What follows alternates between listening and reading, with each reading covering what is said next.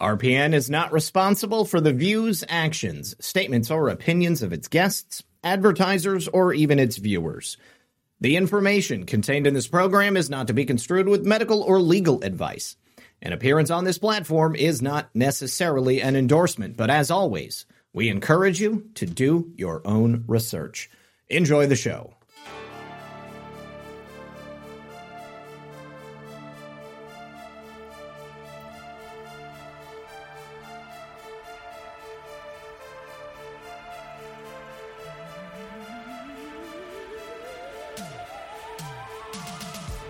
Good evening, everyone, and welcome back to another episode of Saturday Night Livestream.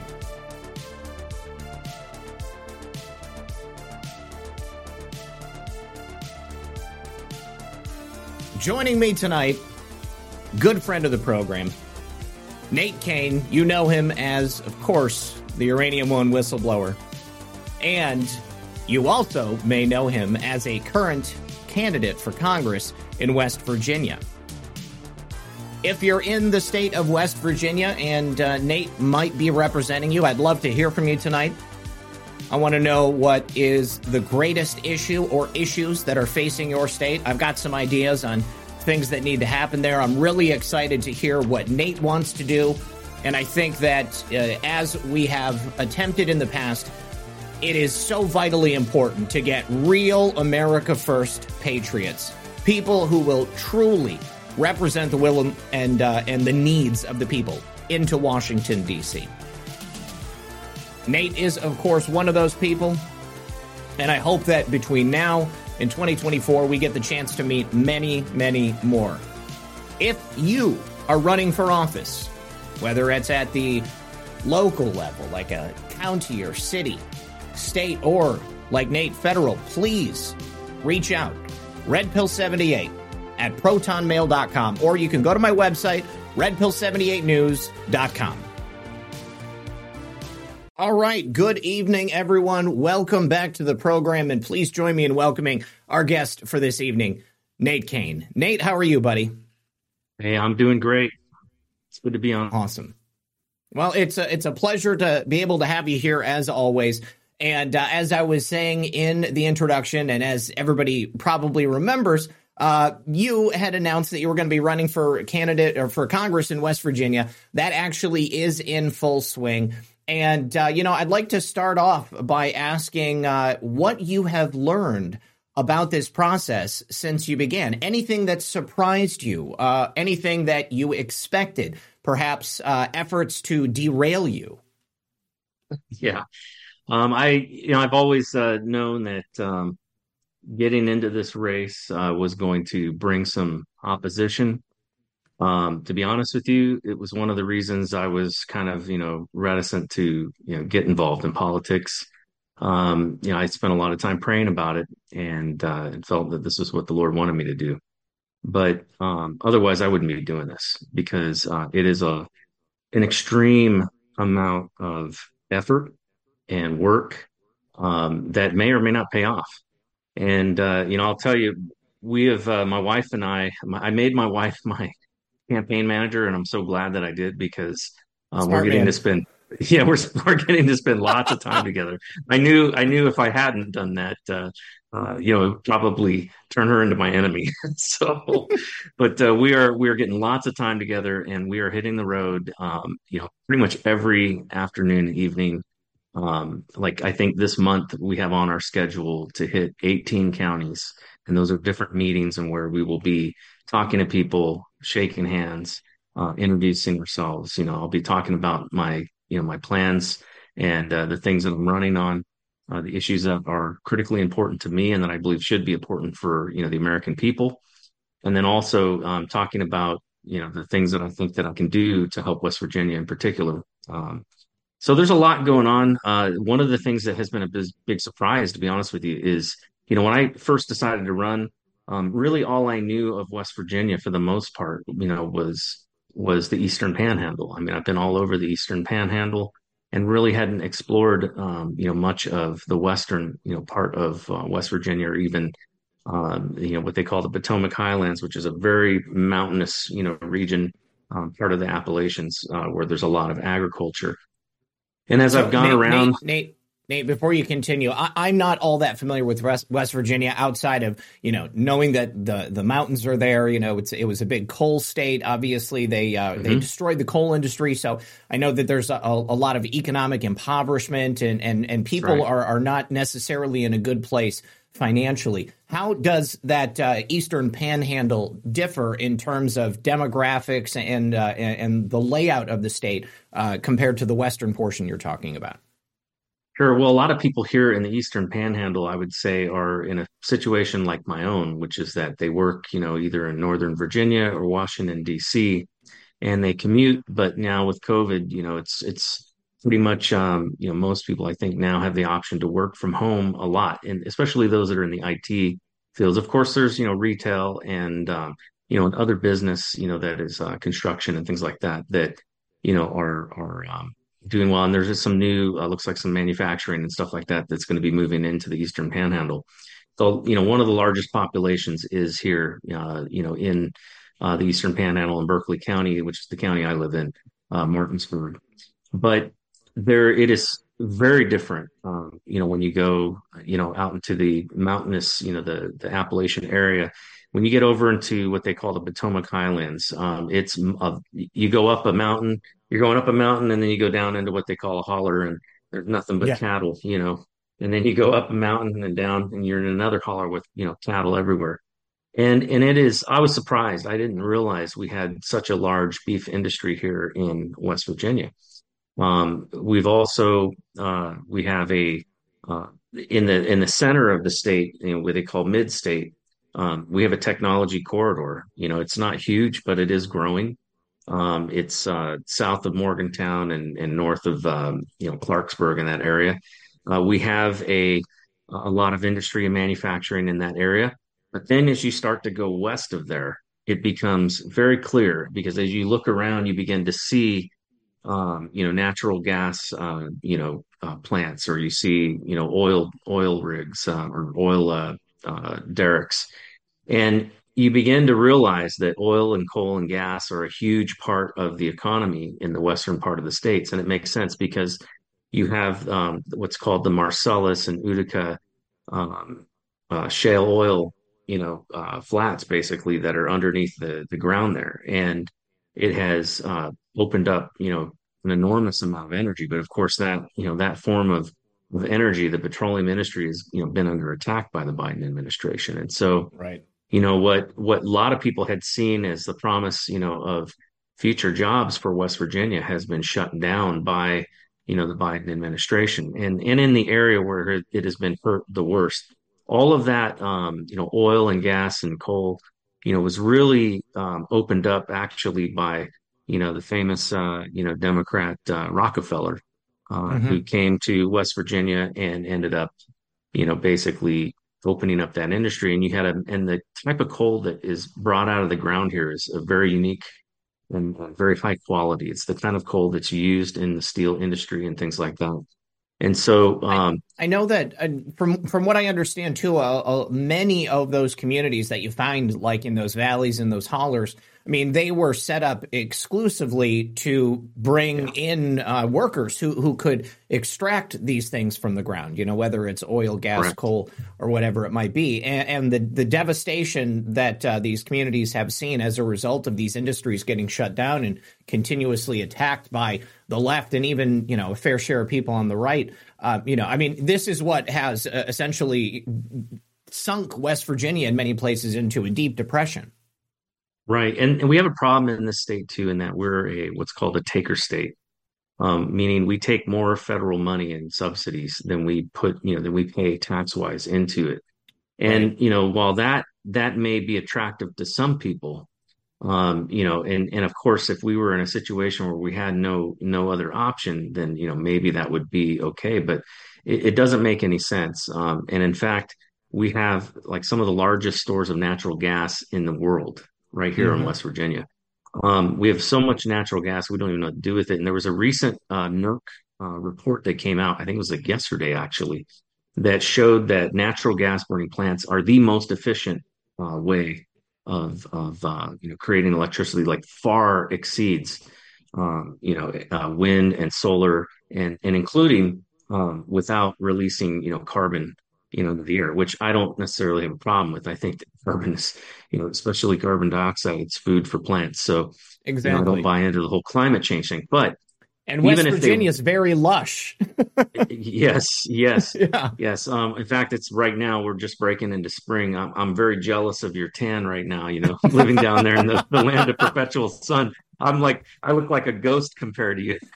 So that's why I use so, this white background. It just pops. right, right. See, if I used a white background, I would disappear into it right now, you know. So it's like, but uh, it, it cracks me up. But I, I had a, So, yeah, so going around driving all over these places and talking to people, um, there's a lot of issues that I found out that are very interesting that I had no idea about. So like mineral rights, you know, I had no idea what mineral rights were because nowhere have, have I ever lived has have, have there has there been an opportunity to even own the mineral light, mineral rights.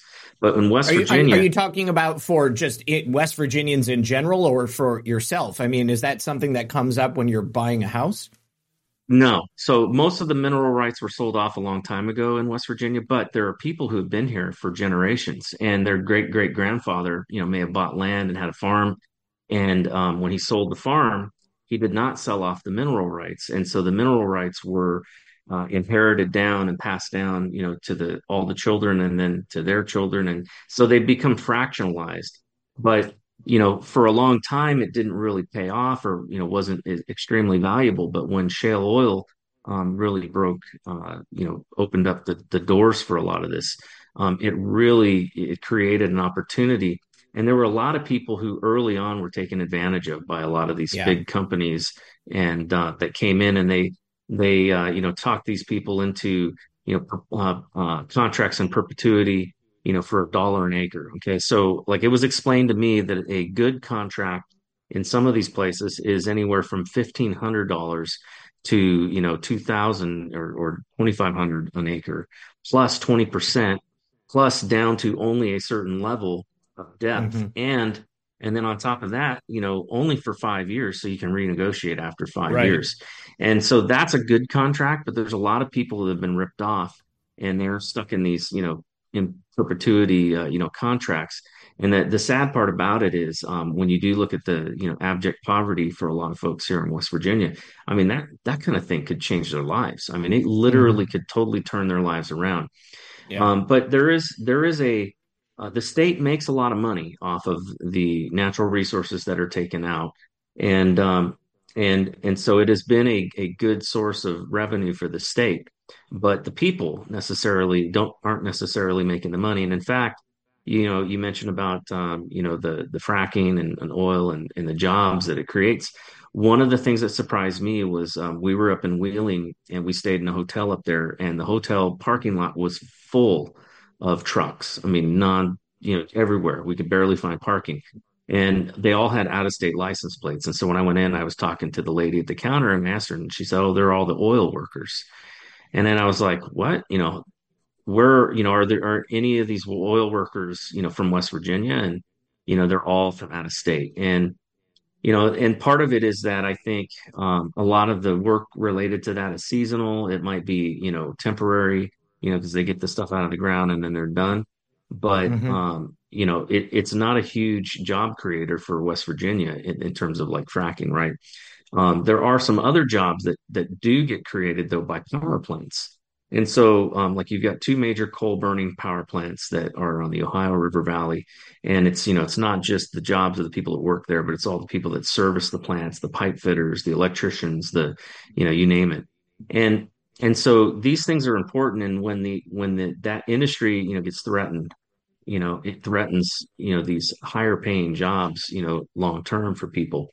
But what really damaged uh, the economy was when uh, Weirton, uh, steel, and uh, I can't remember the other one, but there were two steel industry uh, companies that were fighting.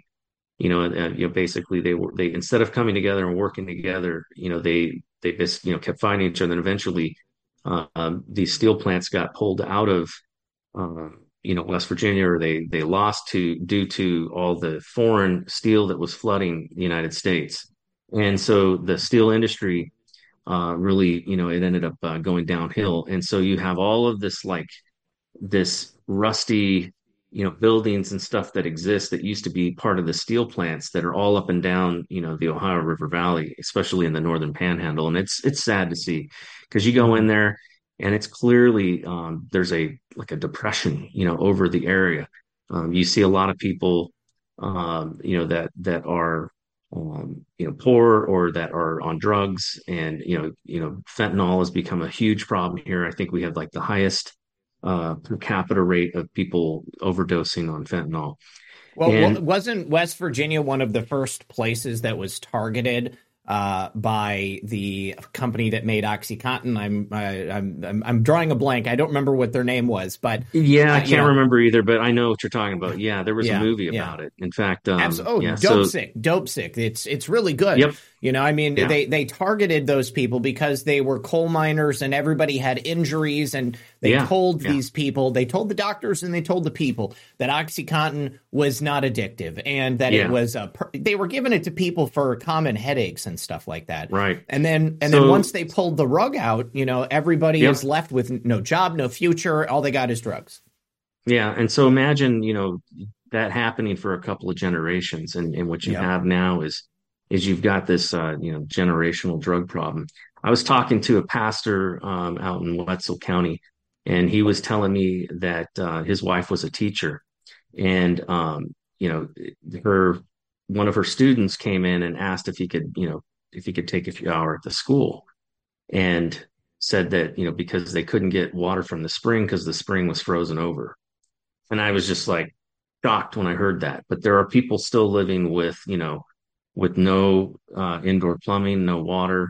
Um, you know, it, it, it's really a shame. And, and the infrastructure has been pretty much ignored in a lot of these parts, uh, you know, where they, you know, where there used to be steel mills. It's like there's, there's still, you know, a lot of potholes in the roads. It's really, you know, damaged. There's not, um, it, it, you know, there's just, there's a lot of issues that could be resolved if we could just build a diversity of industry here. You know, mm-hmm. if you focus on just one industry, that's what leads up to the problem that we had happen, right. where right. when the steel industry, you know, went down, there was no other options, you know, and so people ended up losing their jobs and, and really having nothing else to go towards. But I think that West Virginia is sitting on top of a gold mine, you know, in this modern age of, you know, natural gas, and not just natural gas, but things like ethane and, and other Uh, petroleum byproducts that could be used to make a whole host of things. It's not just about oil and gas, but it's also about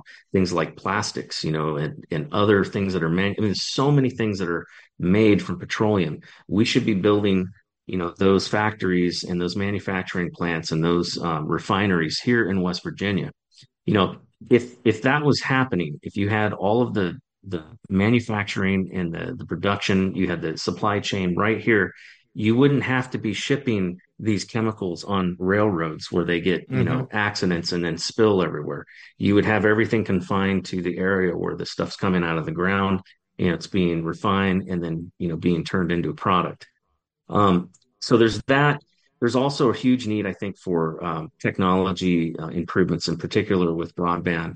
Um, you know, as, as you know, you know, in this modern day and age, you really can't run a business, you know, without having internet. And there are so many places that, like, even where I live, uh, if it wasn't for Elon Musk's, um, you know, uh, Starlink, uh, Starlink, I wouldn't have internet, because there's no internet service here provided.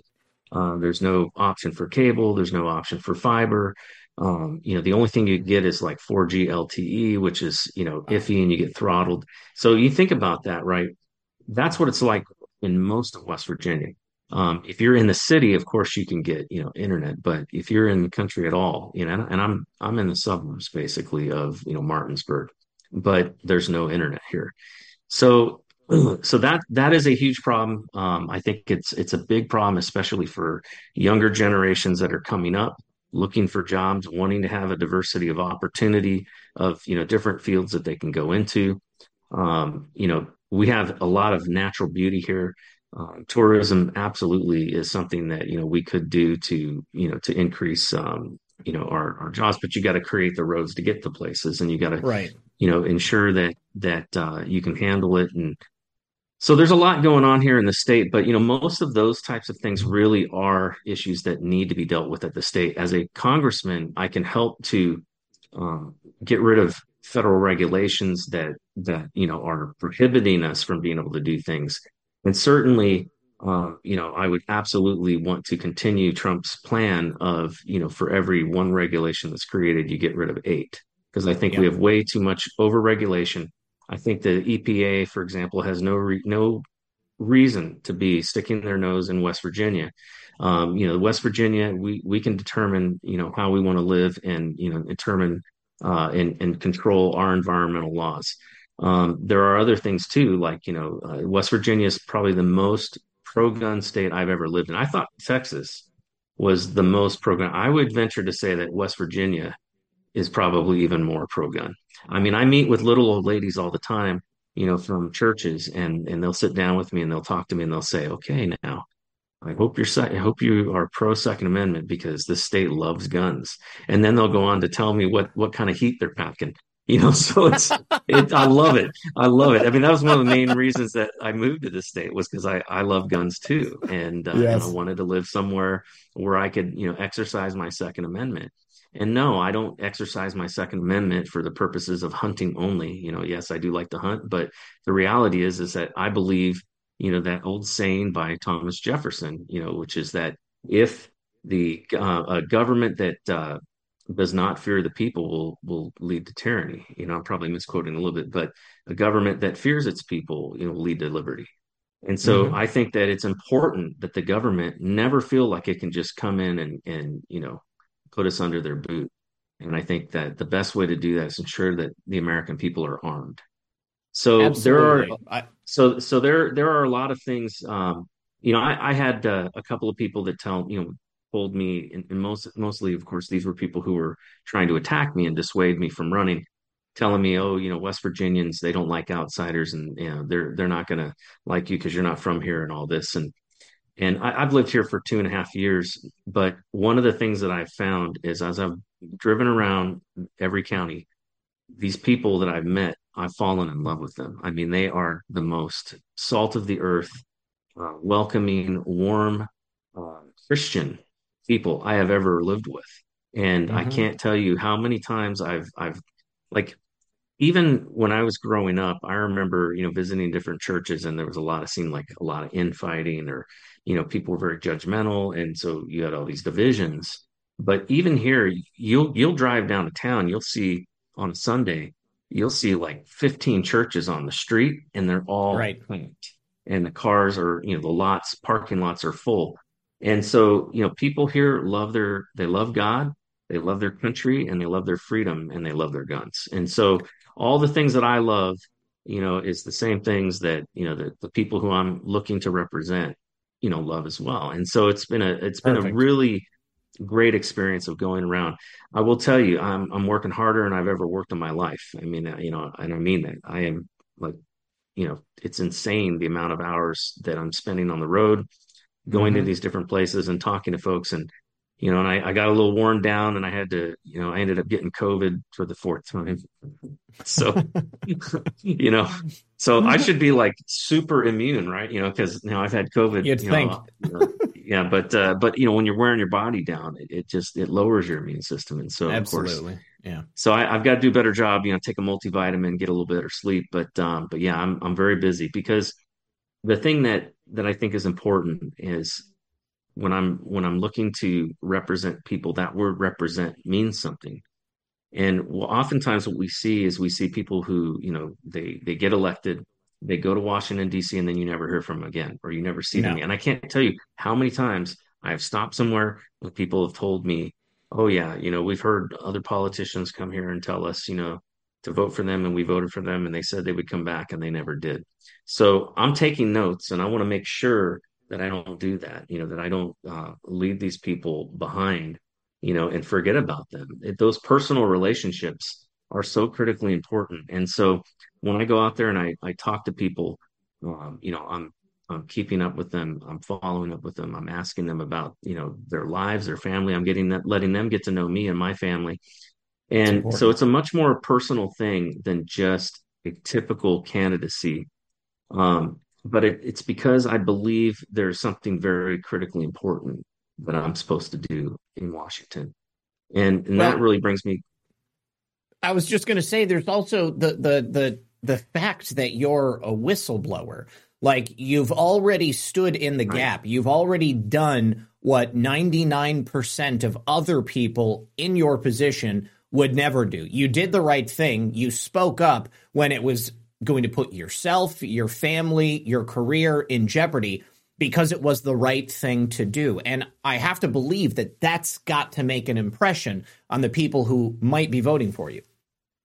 I think it does. Um, you know, it doesn't. It doesn't seem to make an impression with the politicians. I mean, honestly, oh, I'm sure they it, hate it. it. it it's it's funny. Um, I went to Charleston and I talked with. Um, you know, I was recommended that I go to Charleston and talk with the delegates and the senators. And there's a few really good ones, but there's a lot of them that I, I walked into their office and they were like, "Oh, just so you know, we've already endorsed Riley Moore." You know, and it's like, and it's like, and I and I told them, I said, "Look, I'm not here for your endorsement. I'm just here to introduce you, you know, to who I am, introduce you to what I believe in, and also to ask you to tell me about, you know, your district. You represent a district that that is part of the federal district that I want to represent. And so you should know about the issues that are going on." And I was amazed at just like, you know, the just the lack of um I don't know, lack of vision, I guess you could say. I mean, some of these mm-hmm. these folks, I, I think they mean well, you know, and, and a lot of them, I think, do have some good vision. But, um, you know, one of the guys told me, he goes, you know, you know, you haven't been a, uh, you know, you, why didn't you, you know, what, what makes you think that you're qualified to represent the people of West Virginia? And he says, you got to you know, start you haven't... down here, not up there. Right, right. Yeah, that's exactly. Yeah. And he gave yeah. me the whole, you know, spiel about, you know, I should run as a delegate and then, you know, run as a, a senator and then work my way up and, you know, and all of that. And I, I told him, I said, look, um, to be honest with you, I, I didn't want to run. This was not something that I, I, you know, was planning on. It's not something that I intended to do, but I believe God, you know, wanted me to run. I believe God told me to run. And that's why I'm running. They love hearing that too. Yeah. And, I, and then I told him, I said, look, um, and as far as like what qualifies me, I said, who do you know who's gone up against the F B I, Hillary Clinton, and Russian intelligence agents who had everything to lose and nothing to gain? In fact, I walked away from the most highest paid job I ever had in my life. And I said, I think that qualis- qualifies me. It shows that I have integrity. And I said, yes. And that's something that, you know, is far and few between, I think, with most politicians. And then mm-hmm. it was funny because uh, this guy told me, he goes, well, you know, you should go, you know, if you want to win, you know, don't, don't waste your time in all these, you know, small population counties, just stick to, you know, the big populated areas like Wheeling and Martinsburg and Parkersburg. And I'm just like, I said, excuse me? Because I'm not, I'm not running to be a politician. I'm running to be a representative. And that means something. And it means I need to represent the people who are all over the second district. And so, you know, so I'm kind of in this, you know, situation where, you know, if I truly believe that, if I truly Um, you know, want to do that, then it means that I've got to basically give up my life, you know, to go and spend every waking hour that I can, you know, what, you know, that I'm not, you know, working and providing for my family, to go visit all of these places. And so that's what I'm doing. I'm I'm getting out there, and I, I think I'm, you know, I'm out there probably more than any of the other candidates, uh, talking oh, to folks, I'm sure. shaking hands, meeting them. And every time I meet them and every time I talk to them, overwhelmingly, I'm winning their hearts and their minds. Now, you won't it. see that, you won't see that or hear that, you know, talked about, you know, um, you know, by any of the local politicians or the people in the, you know, the, the the heads of the party, if you will, or any of those folks, because they already have their, you know, chosen anointed one. But it doesn't yeah. matter. Um, well, you know, so Nate, Nate, I want you to hold that thought. We've got to take a break sure. for the second half of the show. We're going to be right back in thirty seconds. All right. So let's talk about your opponent a little bit, Riley Moore. Um, yeah. What can you tell us about Riley Moore? And uh, let's let's also talk about how Riley differs from you. So um, so there's actually there's there's uh, three other opponents that I'm running against. Um, Riley Moore is clearly the, you know, like I said, the the chosen one. Uh, he's a likable guy. You know, when you talk to him, he's very nice, very down to earth. Um, you know, he comes across as, you know, kind of very laid back, uh, lives in Harper's Ferry. And I was, to be honest with you, I really didn't know anything about him. And, uh, but it came to my attention that uh, he was the vice president of the Podesta group. In oh, fact, as in John, John and Tony Podesta. That, that's right. In fact, at the time that I was blowing the whistle on Hillary Clinton and, you know, with, in regards to Uranium One and all her money laundering and all of that, he was working, you know, for the guy who was essentially running her campaign. So, you know, it is, it's kind of ironic, um, oh. you know, and, and, it, and, uh, and I got a funny story to tell. So when, um, you know, I, I, uh, my, my wife, uh, God bless her, uh, she wanted to, you know, find out, you know, is this true? And she's a good Christian and she doesn't want to just assume something. Yeah. So we were at a Jefferson County uh, committee meeting, and I was, I had just my first time meeting Riley Moore, and I was talking to him, just being cordial and just asking some questions and kind of keeping it, you know, light. And my wife comes up and squeezes my hand, and she goes, you know, so Riley, so what did you do before you got into politics? And he went on about how he worked for some company, Techatron, and all this, and was a delegate. And, you know, after that, and he didn't talk about anything before that. And then she goes, so is it true that you worked for the Podestas? And it's like, I could, I was just like, oh man, she went straight for the jugular, you know. And I was just like, oh my gosh, I can't believe she just did that. Give me that neck.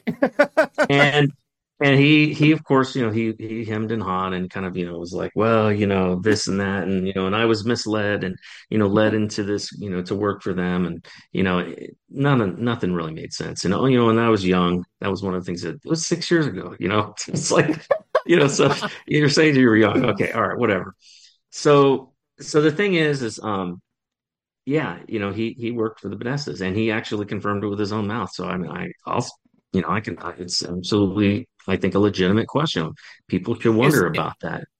Is that something he has on his, uh, like public resume? Can you, can you see that if you go looking on his LinkedIn or his campaign website?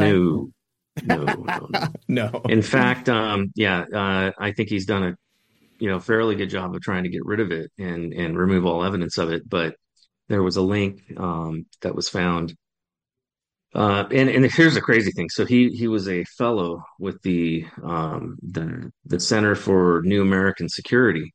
And mm-hmm. uh, so when I, you know, and I was looking into this group, and it, and it's your typical, um, you know, hawkish, you know, pro-war type of group. And in fact, um, one of their largest donors is the Open Societies Foundation. And of course, that's George Soros's funding mechanism. So it's like, yeah. Okay, so now you got two things on this guy that just seem kind of odd, right? Because, and I believe people can change, you know, I'm not, um, I'm not one of these people that thinks that, you know, somebody's sins in their past, you know, means that they're a bad person now. I mean, if that was the, the case, then I wouldn't have trusted Donald Trump, because Donald Trump, you know, he was a Democrat, and he, sure. you know, he, he even said it himself, you know, that he, uh, he knew all of their dirty tricks because he used to use them himself. Now, mm-hmm. the thing is, is what I haven't seen is, where was his come to Jesus moment? Where was his, you know, conversion, you know, to, um, to conservatism? And, you know, and it, it's just interesting. Um, you know, he was, in fact, I found out he was a staffer for the Foreign Affairs Committee, and he was actually a, uh, a staffer for a Democrat, and his wife was a staffer for two different Democrats. And, you know, so a lot of interesting things about him that just don't add up to a conservative record. Now, he has done and said conservative things since he has been in West Virginia politics. That's what you would expect of any person wanting to be in a career of politics who's living in West Virginia, is that they would say and do all the right things. See, this is the difference between myself and a lot of other political people, is that I've got nothing to gain by going into politics. I, I don't have any desire to do this for a living. I want to go in there to deal with the issue of our civil rights being violated uh, left, right, and center by our current, you know, tyrannical government. It is something that I believe that is extremely dangerous. And I think that we also have a government, admin, a current administration that has weakened our military and weakened our national security and defenses to the point where um, we're no longer safe against foreign invaders. And so I think those two issues are the most important critical issues, is defending our country against the domestic enemy, which right now turns out to be the left and the current administration, and protecting our country against foreign enemies, which is, you know, primarily China, Russia, Iran, that whole axis, right? And, you know, and right now what we have going on in our country, and, and people don't realize, is, you know, those things are at risk. If we don't fix those things, then no amount of prosperity that we try to create will be lasting. So to me, but what is it that every politician, every military person, every government employee takes an oath? And they take an oath to support and defend the Constitution of the United States against all enemies, foreign and domestic. That mm-hmm. is what they take their oath to do. That is the most important job for them to do. And if they're not doing it, they should get fired. And so I agree. So I am very concerned Um, that the direction of our country when it comes to illegal surveillance, uh, illegal uh, censorship, uh, collusion between big corporations and the government uh, to censor us, that all, all of this is like a form of postmodern uh, fascism is what I call it. Mm-hmm. You know, it's basically, it is these, um, you know, the government essentially working in owning, you know, in, in having this relationship with the, with these big corporations. Many of them are multinational corporations that have no loyalty to America and have mm-hmm. mixed interests. So I'll give you one example. We're finding out about all of this stuff through um, Twitter files that the government has been paying to censor Americans. Okay. That, that they've been taking, Twitter took money from the F B I to censor Americans. Um, I think we'll find out that they also took money from the N I H, from the Department of Homeland Security, and from other groups. But here's the other thing. What about other countries?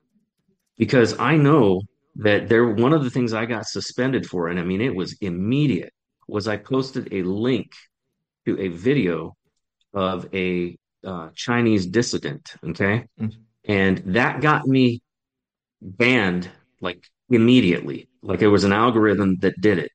And mm-hmm. as soon as I removed that link, I got, you know, allowed back on.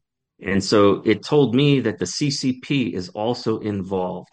They are they are likely taking money from the C C P in order to censor. And it makes sense because Twitter wants to be in China too, because they're the you know one of the largest markets in the world. They want to mm-hmm. be there.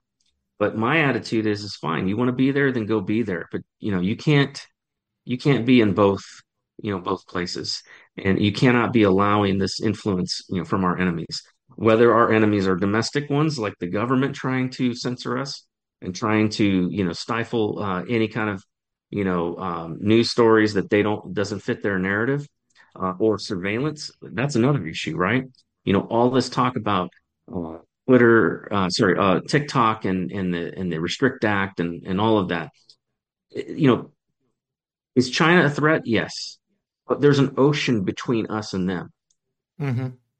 You know. What about, and, and they're worried about, you know, the the Chinese collecting our data, okay? Well, but what about our own government collecting our data? What about our own government spying on us? Are they really that worried about China? Because, you know, from what I've read in the Restrict Act, they are using the pretense of China That's right. harvesting our data, which they've been doing for years. President Trump mm-hmm. talked about banning TikTok while he was in office, and the Democrats yeah. scoffed at him. Uh, now, suddenly it's a big issue, and they want to pass this Restrict Act, which they is, see an opportunity. Exactly. An opportunity, it's like the Patriot Act two point oh. Yeah. Yes, and so, yes. so think so think about this, right? Yeah, the Patriot Act was essentially used to create the the FISC, uh, you know, the, the Foreign uh, Intelligence Surveillance Courts, the, the FISA. Yep. Um, it all of that came about because of the Patriot Act. Um, and, and they, you know, they never got rid of it. They say they got rid of it. They just changed the name of it. Okay. These, mm-hmm. these little acts that they do, you know, they create some new act, you know, like the Restrict Act or other things. And they use these things to continue to fund and authorize these things. Now here's, here's a, a legitimate concern of mine, and I don't care if people call me a conspiracy theorist for it. The fact is, there's plenty of evidence that this stuff's going on. When the federal government has, and when particularly when the intelligence community has the means of being able to spy on every American at any given time, you know, by using reverse uh, targeting and, and a whole lot of other, you know, means, they can do that, or they can, you know, go after and, and get our, you know, our Five Eyes, uh, uh, you know, basically our, our English speaking allies to, to use their intelligence services to spy on us. Yeah. Um, or they can, you know, they can work through these companies uh, like, you know, Google or Alphabet Incorporated and Twitter, Facebook and, and others, when they're able to essentially influence and spy and, uh, you know, buy information. Uh, all of that is violating our rights, but they're doing mm-hmm. it by proxy. And yeah. so when they're able to do that and they have that kind of power, you're going to tell me that they're not going to find out some dirt on some of these congressmen and judges that maybe they want to influence? To, I'm sure they already do. To to continue to spend appropriations on budget, you know, things that they're doing, violating, you know, the rights of every American. This kind of stuff needs to be investigated. It needs to be educated. Right now, we are in the most dangerous place I think we've ever seen our country, because mm-hmm. whether we lose our country to a third world war, which is likely to happen with the way things are going, or we lose our country to these authoritarians who are trying to destroy our country and take away our rights because they want to create, you know, a, a second class, you know, uh, system where where you're either part of the elites or you're you're you're a, a slave to the system. So our founders would be rolling in their graves. Now, Absolutely. I'm not calling for, you know, violence or, you know, revolution. I'm not calling for torches and, and pitchforks, but I am calling for Article One tribunals, which are are a, a method by which the the uh, the Congress can enact a court. Okay, and it already exists today. We have an Article One tribunal in the in the form of the U S Tax Court. But the idea with this is that it would give the Congress the ability to appoint judges, so they could hand select judges to adjudicate these agency issues. That's what it was intended for, because we know the courts as they stand right now are not likely going to, uh, you know, allow justice, you know, in the Department of Justice. And certainly the Department of Justice is not going to prosecute, and the F B I is not going to investigate themselves. Mm-hmm. So we we have to we have to do something. And there's that. And the other thing that needs to be done, and people need to have the courage to do it, and I don't think most politicians do, but every agency that is violating our constitutional rights needs to be defunded, period. Absolutely. Yes. They need to be defunded, because without, you know, without money, they can't do these things. Mm-hmm. And that is the one power that Congress has. They have the power of the purse. And so I, I think it's something that needs to happen, that the Congress could say to the president, either you remove these things that are going on, or we are cutting all the funding for that agency, period. I, I think so. That's one of the smartest things I've ever heard a candidate suggest. Uh, so I'm I'm with you one hundred percent. Um, Nate, I want to go back to something that you mentioned earlier, sure. the, the the kind of, you know, fascistic censorship that we're seeing here, um, because, yeah. you know, it's not it, it's not just with the uh, the technology companies and and government. I mean, you recently had an experience where you attempted to release a, a press release about your campaign and your platforms. Now, for anybody who doesn't know, a press release works like this. You craft a document, uh, and generally it's a story. It's about whatever you want it to be. You pay the, the Newswire to put that out, and they distribute it to all of the diff- different news agencies, and someone can pick it up or they don't have to pick it up. But I have never heard of any editorial Uh, restrictions on what people can say in a press release, especially not in an announcement for a candidate for Congress. But that's not what you experienced. No, in fact, um, so they they came back like immediately with uh, I think there were three major things that they said. One, they said um, you have to remove, you know, the things that I had said about COVID. and the vaccine and, you know, all of that. And basically, um, I had listed a list of grievances, and one of those was that, you know, they, they forced vaccinate, you know, they forced people into vaccines through coercion. And, and, uh, and then, yeah. And then, and I also mentioned about how they shut down, you know, churches, uh, mm-hmm. you know, with COVID regulation, which is a violation of our First Amendment. And so I went down a long list of things. So, so COVID, they wanted me to remove all mention of that.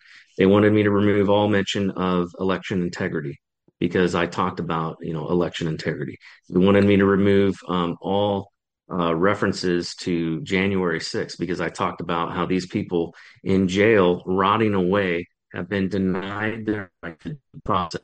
And the government, you know, their heavy-handedness in going after people on January sixth was done for one reason and one reason alone: to intimidate the American people, to yes. prevent one heart conservatives and Christians, because they don't care if B L M or Antifa riots in the streets and burns down cities. But, you know, God forbid, you know, uh, some conservatives and Christians show up at the Capitol and exercise their First Amendment right to petition the government and address their, their grievances. You know, and basically to make known their grievances, you know, to the government, to assemble. That's all guaranteed in the First Amendment. And so, mm-hmm. you know, these these people who are who are are uh, so they they had a problem with me bringing that up, you know, bringing up these grievances, and it came back immediately, like it was some sort of policy or something like that. So they told me I needed to change some of those things. So I, you know, to appease them, because I needed to get something out there, I went ahead and I made some minor changes. And this was the group that was contracted by, you know, Newswire. Then they sent it up, and Newswire kicked it back saying, we're not going to release this. You have to remove paragraph four, paragraph five, and all references to Hillary Clinton. Because I talked about my background as a whistleblower and what I blew the whistle on. That's all factual. Absolutely. Nothing that I said was, uh, you know, you know, was, I, I didn't say anything that was conjecture. It was all one hundred percent facts. I actually, uh, and it's proven by the fact that not only did I take these this information to Horowitz, but Horowitz gave it a credibility rating and gave it to both the intelligence committees. If it wasn't true, he wouldn't have gave it to them. So that should right. tell you know tell people something. But their complaint was that it could be considered slander, you know, or libel. Um, last time I checked, Hillary Clinton is a public figure. And Absolutely. so apparent, so apparently, uh, you know, Newswire has a problem with, um, you know, allowing any kind of, you know, potential slander against uh, Hillary Clinton, but they have no problem allowing slander all day long against Donald Trump. Mm-hmm. So, you know, that is a, a that is a bias that is in the number one press release distribution company in the world. And the other thing they told me, they told me to remove paragraphs uh, four and five. Paragraph four was a list of grievances. I got the idea actually from our Declaration of Independence.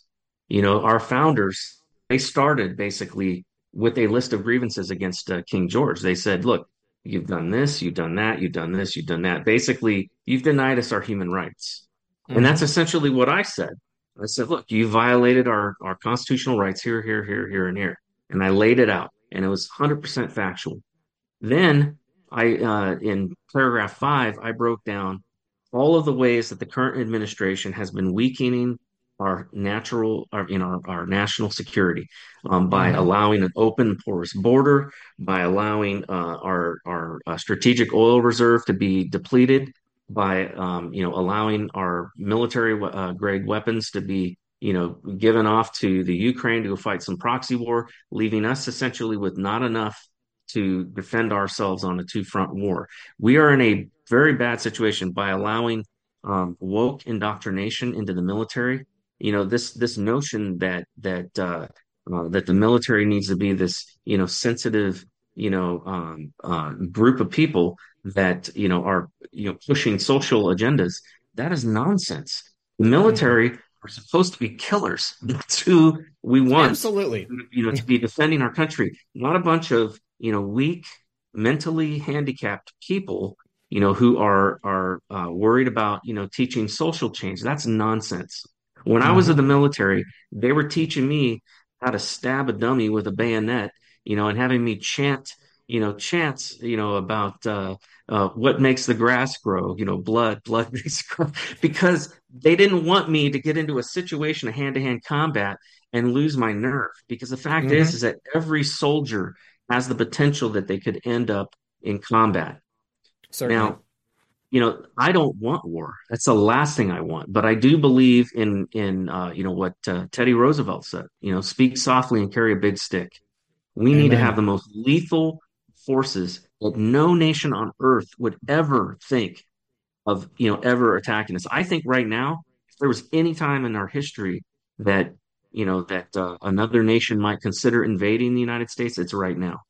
Because we are in, and with the latest stuff that's going on with the whole, uh, uh, with the, the loss of the, the U S dollar as the world's reserve currency, it's going to throw us into uh, major chaos. And I think that um, it will, you know, I think it could very well set us up for that sort of thing, you know, for yeah. a, an invasion or a third world war. I am honestly, there, there's so many things I'm concerned about, but those two, national security and, and civil rights, are the two most important things, and then prosperity comes after that. And prosperity really is not something that the government can create. It's something that entrepreneurs create, but in order to create it, they need to be, you know, have some of these ridiculous taxes and regulations removed so that they can actually do the thing that they're good at doing, which is creating jobs and, and helping to boost the economy. So that's where I stand on the issues. And, and when they actually told me, they said, "We don't like your tone," as if I was some sort of five-year-old child. You know, that's something your mother says to you when, you know, you're back talking. We don't, I yeah. don't like your tone. You know, couldn't believe that Newswire was saying this. So, you know, I said, all right, fine. Give me my money back. And so I took my money back, and then we went and we published the full thing to, you know, over, you know, to hundreds of conservative news outlets. I, my my my attitude was, you know what, forget all of the uh, liberal rags. I don't care about them anyways. You know, they're not gonna mm-hmm. they're not gonna ever, you know, publish anything I want to say. So let's just focus on getting it out there to the conservatives. And you know, and and one of them uh, actually, you know, picked it up and had me on his show, and that was John Solomon. And so, and I've had a number of, you know, folks who have who have had me, you know, come on their show because of it. But it is. Um, I have to wonder, is the government involved in paying Newswire? I think Congress needs to subpoena them and make mm-hmm. them come testify, and they need to ask, because Newswire is a huge point for information getting out to the people. If the government has the ability to, to um, control the messaging that's going out through there, then, you know, that, that would make sense. Because of, of how massive that would be, the amount of control they would have. You know, and these companies, you know, they're they're in it to make money. So if the government's willing to pay them money, you know, and not only that, but give them immunity agreements, okay, uh, then anything is possible. So I think that we do need to invest, you know, investigate these things, and the American people need to know. And then the people who perpetrated these things against America and against the U S Constitution need to go to jail. They absolutely must do hard time. I absolutely agree with you. We need strong, decisive leadership, and the people that we have in Washington, D C right now are a bunch of limp-wristed wet noodles. People are not willing to do the hard work. They're not willing to take a truthful, objective look at the failing system we have right now in Washington, D C. It is so bloated. It is so just collapsed in upon itself on its own weight. You know, there are so many federal agencies that I could, you know, very easily just slice right out of there. Just get rid of them altogether. States can go ahead and handle uh, many of the duties that uh, a lot of these federal agencies are handling right now. And then a lot of the other ones are, are simply there just as a, a, a money-sucking apparatus. I mean, just taking right. money directly out of the pockets of the American people so that they can destroy our way of life even quicker. And we need more people like you who are interested in what's truly affecting the people of this nation, uh, than well, the people who are interested in what's affecting themselves and their donors. I think I think the the one of the big issues why we don't have more people like me in Congress um, is most of the people in Congress want to be there for life. Yeah, exactly. They, they, they don't really want term limits, you know, because they, they got a cushy situation. Um, I have to tell you right now, I have no interest in doing this for life. I actually have a very successful business right now that I'm literally going to have to shut down, you know, and step away from to do this. And I have the I, I, last summer, I bought a boat, and I spent every day at two o'clock. My working hours were from six in the morning to two, working from home on a great contract that allowed me to to get off work, and I would go out on my boat and enjoy the river every day. If it wasn't raining, I was out there, and sometimes when it was raining, I was still out there. And I was laying down on my boat in the sun, you know, working on my tan. And I remember thinking to myself, man, this is the life. I hope this never ends. And right then, I heard this little voice in my head say, son, I've got things for you to do, so don't get used to this. Just right then, I was like, no, I had no idea what that was going to be. But I knew that it couldn't last forever. And uh, the point is, is that I want nothing more than to see our country be free and be safe and then be successful. And I don't know if I can accomplish that. I certainly don't think I can accomplish it alone. Um, anybody that tells you that they're going to go in there and do that is lying to you. Um, mm-hmm. I think that I can fight for those things. But the truth is, is that, you know, these issues that we're facing in our country, there are some major, major social issues that I don't think Congress has the capacity to even deal with. This transgenderism thing, um, the, the, you know, I, I know so many people who have been affected by it. They got family members, they got, you know, kids that are confused about their gender. And, and it's because of, we have been under the, like the biggest brainwashing, Uh, you know, agenda-driven thing I've ever seen in my life, you know, and it's, you know, from the media all the way down into the school systems. It's no wonder the kids are confused. And then on top of that, who knows what half of these, you know, drugs that they're putting kids on are doing to them. So I think we are in a a, a situation that is dire for future generations. And oh, that's not something I think Congress can solve. I think, I think the only thing that can solve that is Jesus Christ. I think Amen. We need God's help. We need a revival in our country. We need the help from God on high. And we also we also need his help for getting rid of the corruption. You know, mm-hmm. I, I went to great lengths to expose the corruption that was going on when I was at the F B I, and nothing happened. Now, I believe God led me there and led me to be there at that moment. And there were some very miraculous things that took place to, to lead me to believe that. But I have to wonder, what was it all for? And so I think that, you know, one of the things that it might have been for is for me to finish the job.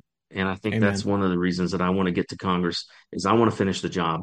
I want to call the people to testify to the questions that I'm going to ask that I already know the answers to. And that is the kind of thing that I don't believe, like I said, that I can do it on my own. I need God's help. I need the prayers and the support of the people.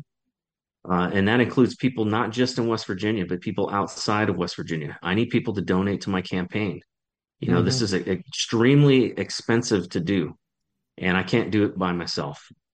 Uh, I need people to support me and, like I said, and be praying for me and my family every night, because we are under, like, since the moment I stepped into this, we are under constant spiritual attack. And, uh, you know, it's it's one of the reasons I I, I asked my wife to to. seriously consider being my campaign manager, and she's done a fine job at it. She's actually been really good, and I'm seeing a whole nother side of her I've never seen. But I knew that the the effect that this can have on the family, you know, and, and on my relationship with my wife, just in the amount of time I'm having to spend, you know, campaigning. So she has been with me every step of the way and supports me one hundred percent in this, and that's important. Well, I think, but we need we need that help and prayers. That's the only way that you could do this successfully. You know, I mean, that was one of the first things I, I, I thought about when you said that you were going to run. You know, man, you're you're going to spend a lot of time away from home. And I know how supportive your wife is. So, I mean, I'm, I'm not surprised that she's taken on that role.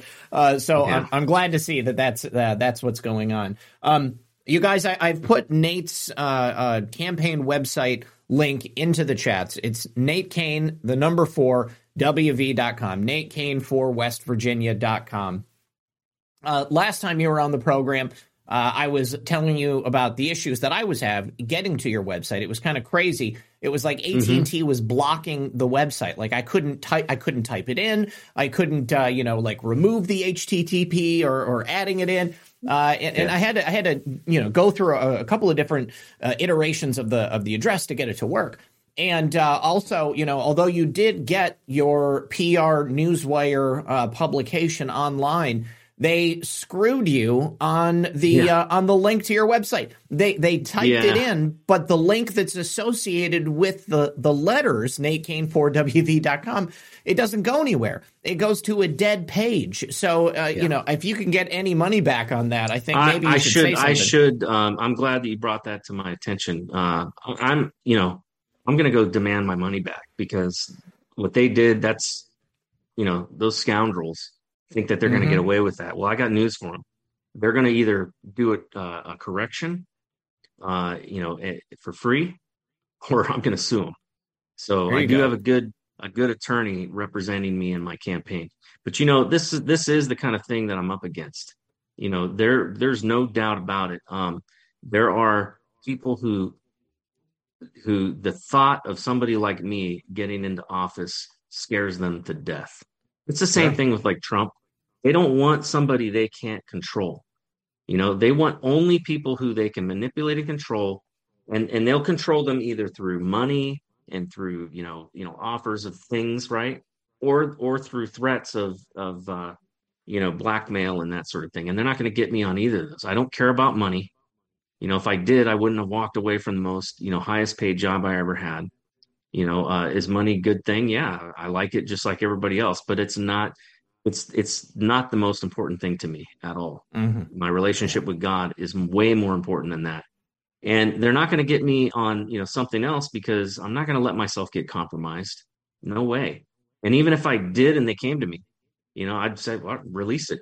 I don't care because I know I'm not going to be. There's no way I'm going to ever be, you know, somebody's, you know, the word I want to use. And that's right. Yeah. You're not, you're, um, you're not kneeling for anybody. I get it. I no get it. way. No way. I'm not going to right. prostitute myself for no, any no. of these guys. So Nate no Cain pimps out you, Washington, D C All right. Um, I need to say thank you to Too Big for Bike, who said, Trump should make N F T crypto trading cards with his fingerprints on them. Best fundraising act from the B S indictment. Libs' heads would explode. Uh, we've got a couple of people on the line, but I wanted to make sure I, I asked you uh, about the Trump indictments. First of all, obviously it hasn't been released yet. It was a crime for someone undoubtedly inside the Manhattan D A's office to release that information to the public, still under seal. So we don't know exactly what is contained in those indictments. But what, what's your I- initial reaction to uh, to hearing that this is going to happen? Look, they did this because they want to distract us. Honestly, there's so much stuff going on right now, whether it is the Restrict Act or it's the monetary policy that's happening, you know, with the, the basically the, the United States losing its position as the uh, world reserve currency. They want another January sixth type of event so that they can mm-hmm. lock us down. Uh, they want, and and at the same time, they also want to disrupt the election. They don't want mm-hmm. Donald Trump to even be able to run. And if they can charge him with some sort of felony, then they can make, you know, and and, and get a conviction. Uh, then they can they can honestly they could keep him from being able to run. So that is something that I think, um, you know, they they have a, a twofold strategy in that. I don't think that they will, you know, be successful at all. I mean, it'll be, you know, even if they get a conviction in New York, it'll get appealed and it'll get appealed all the way up to the Supreme Court. And they're going to say, no, this whole thing was bogus. Mm-hmm. You know, the, the, everything about it is bogus. So, so I, I posted something on my social media. I just uh, posted a picture of the old, um, uh, you know, the, the Briar Fox and, and, you know, Song of the South. And I just said, uh, you know, he had the rabbit and the rabbit was saying, oh, please don't throw me into the briar patch, you know. And so I, you know, said these people are dumb, man. I mean, honestly, yes. this this will all this did was ensure that Trump, uh, you know, voters get motivated and will get out there. And even people who maybe were on the fence, I think yep. now they're going to realize if if they're this much afraid of Donald Trump, then we have to elect him. Absolutely. We have yes. to. We have to. Look, there, there's a, you know, there are other candidates, I'm sure, that are great and that, you know, could do great things. But Donald Trump has something about him that I think none of the other candidates have. And that is that they fear him mm-hmm. because he won't, you know, he won't be controlled by them. And, yep. uh, you know, and, and honestly, I'm kind of the same way in that regards, in that they're not going to control me. Uh, so, you know, but the president is a much more powerful position than, you know, a representative, you know, one of four hundred thirty-five. So mm-hmm. they probably will pay a lot less attention to me. Plus, I don't think they think I have a chance at all in winning. Um, I disagree with them, you know, otherwise I wouldn't be doing this. But, uh, you know, but I'm not going to win by, you know, by advertising, you know, millions of dollars and, you know, and, and doing all the things that all the other candidates do. I'm going to win by going out and talking to the people, getting to know them and letting them get to know me on a personal level. That is, I think, the, the best strategy. Maybe I'm wrong, but I, so far, you know, I've met a lot of great people and, you know, and, uh, and it's been a, a wonderful experience of getting to know these people. Do they do they have any debates scheduled yet? I mean, like either for the primaries or for the, uh, the not general? yet, not yet. Um, there is some talk by a couple of uh, uh, counties that they may do something, you know, like that or do a joint. I mean, I've had um, it was interesting because one of the candidates, Alex uh, Gasserud, um, we kind of had a an opportunity to both speak at a county meeting, and then people asked questions. And we went back and forth, you know, on those questions. And it wasn't really a debate, but at least we got to, people got to see our differences. Mm-hmm. And uh, and so, you know, and, and we had some differences on policy. Like for one, um, I made it clear I was not at all interested in, you know, if it looked like I was going to lose, you know, the the primary, um, I was not. I made a commitment that I will not run as a independent or something like that, you know. I'm going to drop out and then rejoin as an independent. Yeah. There's other people that have tried that. It didn't work. Um, and I just think that all that does is uh, potentially, you know, takes What's votes away from whoever. Yeah. And, and the worst thing that could happen in West Virginia is for a Democrat to get elected. I may yes. not like, you know, um, I may not like certain things about some of the other candidates, but they are far better than what I would get with a Democrat. And so uh, whoever wins the primary, I, I will support them.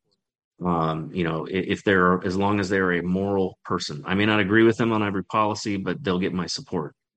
But that, well, that, that was not, uh, one of the other candidates, uh, would not commit to that, which was interesting. He said, well, you know, Donald Trump wouldn't commit to that. So I'm not going to, I'm not gonna let myself get boxed in. And they told, I think everybody there that he cares more about winning than he does about, you know, West Virginia. So. Um, I need to say thank you to uh, Shannon Loves Sharks, who says, howdy, Zach and Nate from Taiwan. God bless you both. Looking forward to coming home to Texas. I'm an immigrant, uh, and it's always and it'll always be America first for me. My first vote as an American citizen will go to Trump in twenty twenty-four. That's so awesome, awesome to hear. And uh, also, Shannon awesome. joined as a uh, monthly member through Locals on the Rumble channel. If you guys do want to support the channel, then you can do that very easily through the uh, join button, which is right there underneath the video that you're watching right now. Of course, you can also support the show through Cash App or Buy Me a Coffee or my website. There is also a subscribe star, but uh, very people are using that less and less and going to other platforms. So thank you very much to everybody who is supporting the show directly and to the people who have donated tonight.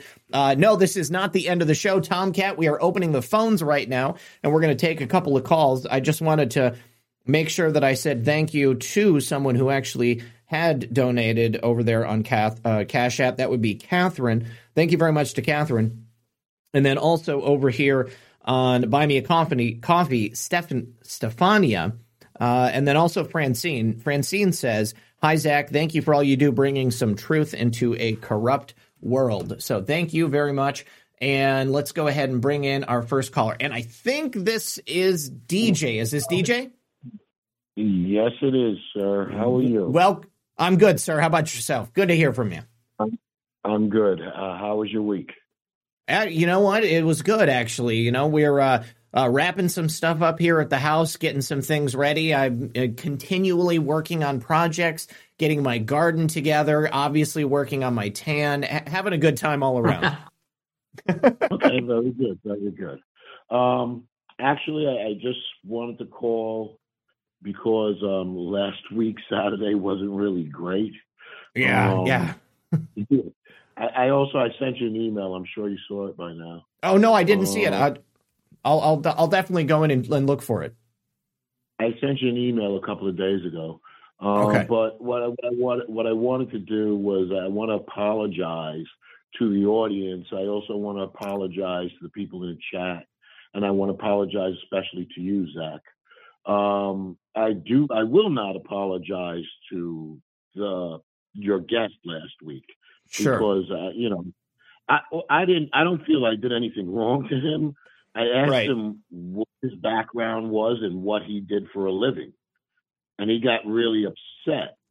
Yeah, you know, yeah. I, and I didn't even know I was going to do that. Like, I, I'm sitting here and I'm watching the show and I'm listening to him. And, and he said a couple of things which struck me very odd. So that's mm-hmm. why I asked him that. Um, but I, and then, and then he, you know, I don't like to be called names. And then he tried, he called me right. Tiger. Well, as soon as he did that, I was like, this is not going well. I was like, I need to stop this before it gets worse. Yeah, I was getting ready to unleash on him, and, and you, you you quickly cut me off, yeah, which is yeah. probably the best thing. But, yeah, yeah. I, I, you know, if I, called, if I caused any undue respect to you or anybody else in this family, I'm sincerely sorry. All's but forgiven. You know, I, I love you, D J. All's forgiven. I know. You know, the thing is, and the reason why I asked him that, and then he even went on to confirm, like, why I asked him that question. He said that uh, uh, he had did videos for two years. He never showed his picture. He didn't even talk. So in mm-hmm. my mind, I'm like, well, how do we actually know that you're that person? You mm-hmm. know, and we've all, all of us in this community have made the mistake of trusting somebody without asking about their background or digging sure. into their background and see who they really were. Yeah, this was yeah. another reason why I asked. I'm not just going to take the word for it. Yeah. Anyway, that's all I had to say. I love all you guys. Um, please have a great weekend. Happy April first. It's yes. it's coming. It's going to be big. I love all you guys. I know you love me, Zach. I love you. Absolutely. Everybody. I'm, I'm sorry, Nate, to take time away from you, but no problem. Have a great have a great weekend. God bless us all, and God bless America.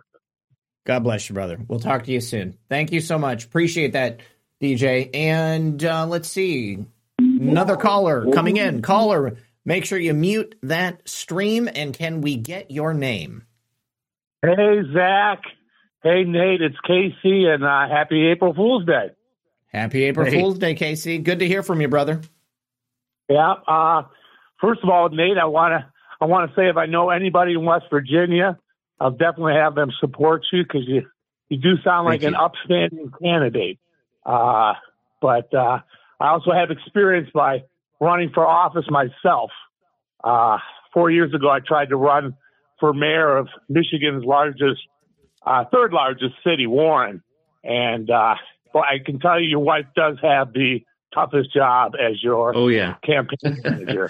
She keeps asking me, are you sure I'm the right person for this? Is there anybody better for this? And I keep telling her, assuring her, no, honey, you're doing great. And uh, and not only that, but, you know, I, I just know I can trust her. I mean, that's really what it boils down to. That, I trust her more than anyone. The big, that's the biggest part. But in a broad picture, I just want to say with the conservatives, the Republicans, the worst part of their game plan is lawfare. They absolutely oh, yeah. suck. They are not proactive. They are reactive. And they just get beaten down with the money. You know, mm-hmm. you almost have to spend five times in legal fees what the job pays just to secure your rights for a free and fair election.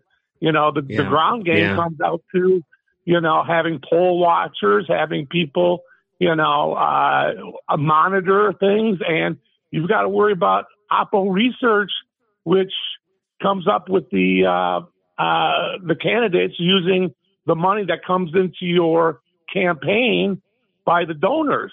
they'll use that against you. You can use it against them because it's freedom of information. That's like I say, your wife's got the hard job. It's mm-hmm. because of tracking that, that they'll use it against you. Um, yeah. But I can get a tip from my campaign. I always found out you don't listen to the polls. You don't listen to any analytics. You look for lar- yard signs and you look for bumper stickers. Yeah. You can't deny support by getting those out there. Any signage you can do, your name out there, name recognition, and keep pounding your message. And that's the way you find out what support you do have. Yeah, no, I agree with you. Um, I, I met with a, uh, a couple of consultants early on, and I was just like, no, this is not for me. And, you know, my main thing is that I want to be able to get out and actually talk to people. As long as I talk to people and, and give them an opportunity to, you know, to, you know, get to know me, uh, then I know, you know, I have a, a winning message, and I know that, um, you know, and I have integrity. And I think that that speaks a lot to people. Um, one of the things that I've noticed, one of the things I've noticed is, you know, I'm, I'm not ashamed at all to talk about my faith. Um, it's a huge part of who I am. I can't, you know, I can't take that and, and keep that in a box. It just won't, you know, even if I tried, it wouldn't work, because there's just too much in my own story of my life of where God has um, impacted me. And, and that's one thing that I notice a lot of other candidates don't seem to be willing to do, is to talk about, you know, um, you know, talk about their, their relationship with God. And, and I think that's important, especially to West Virginians. But I've had a, a very good, um, so far, every single group of people that I've talked to, it has gone very well. Even when I thought I did terrible, uh, like, you know, because at first I was trying to memorize like a, a can, you know, I had written my speech and I was trying to memorize it. And I just found that that just doesn't work for me.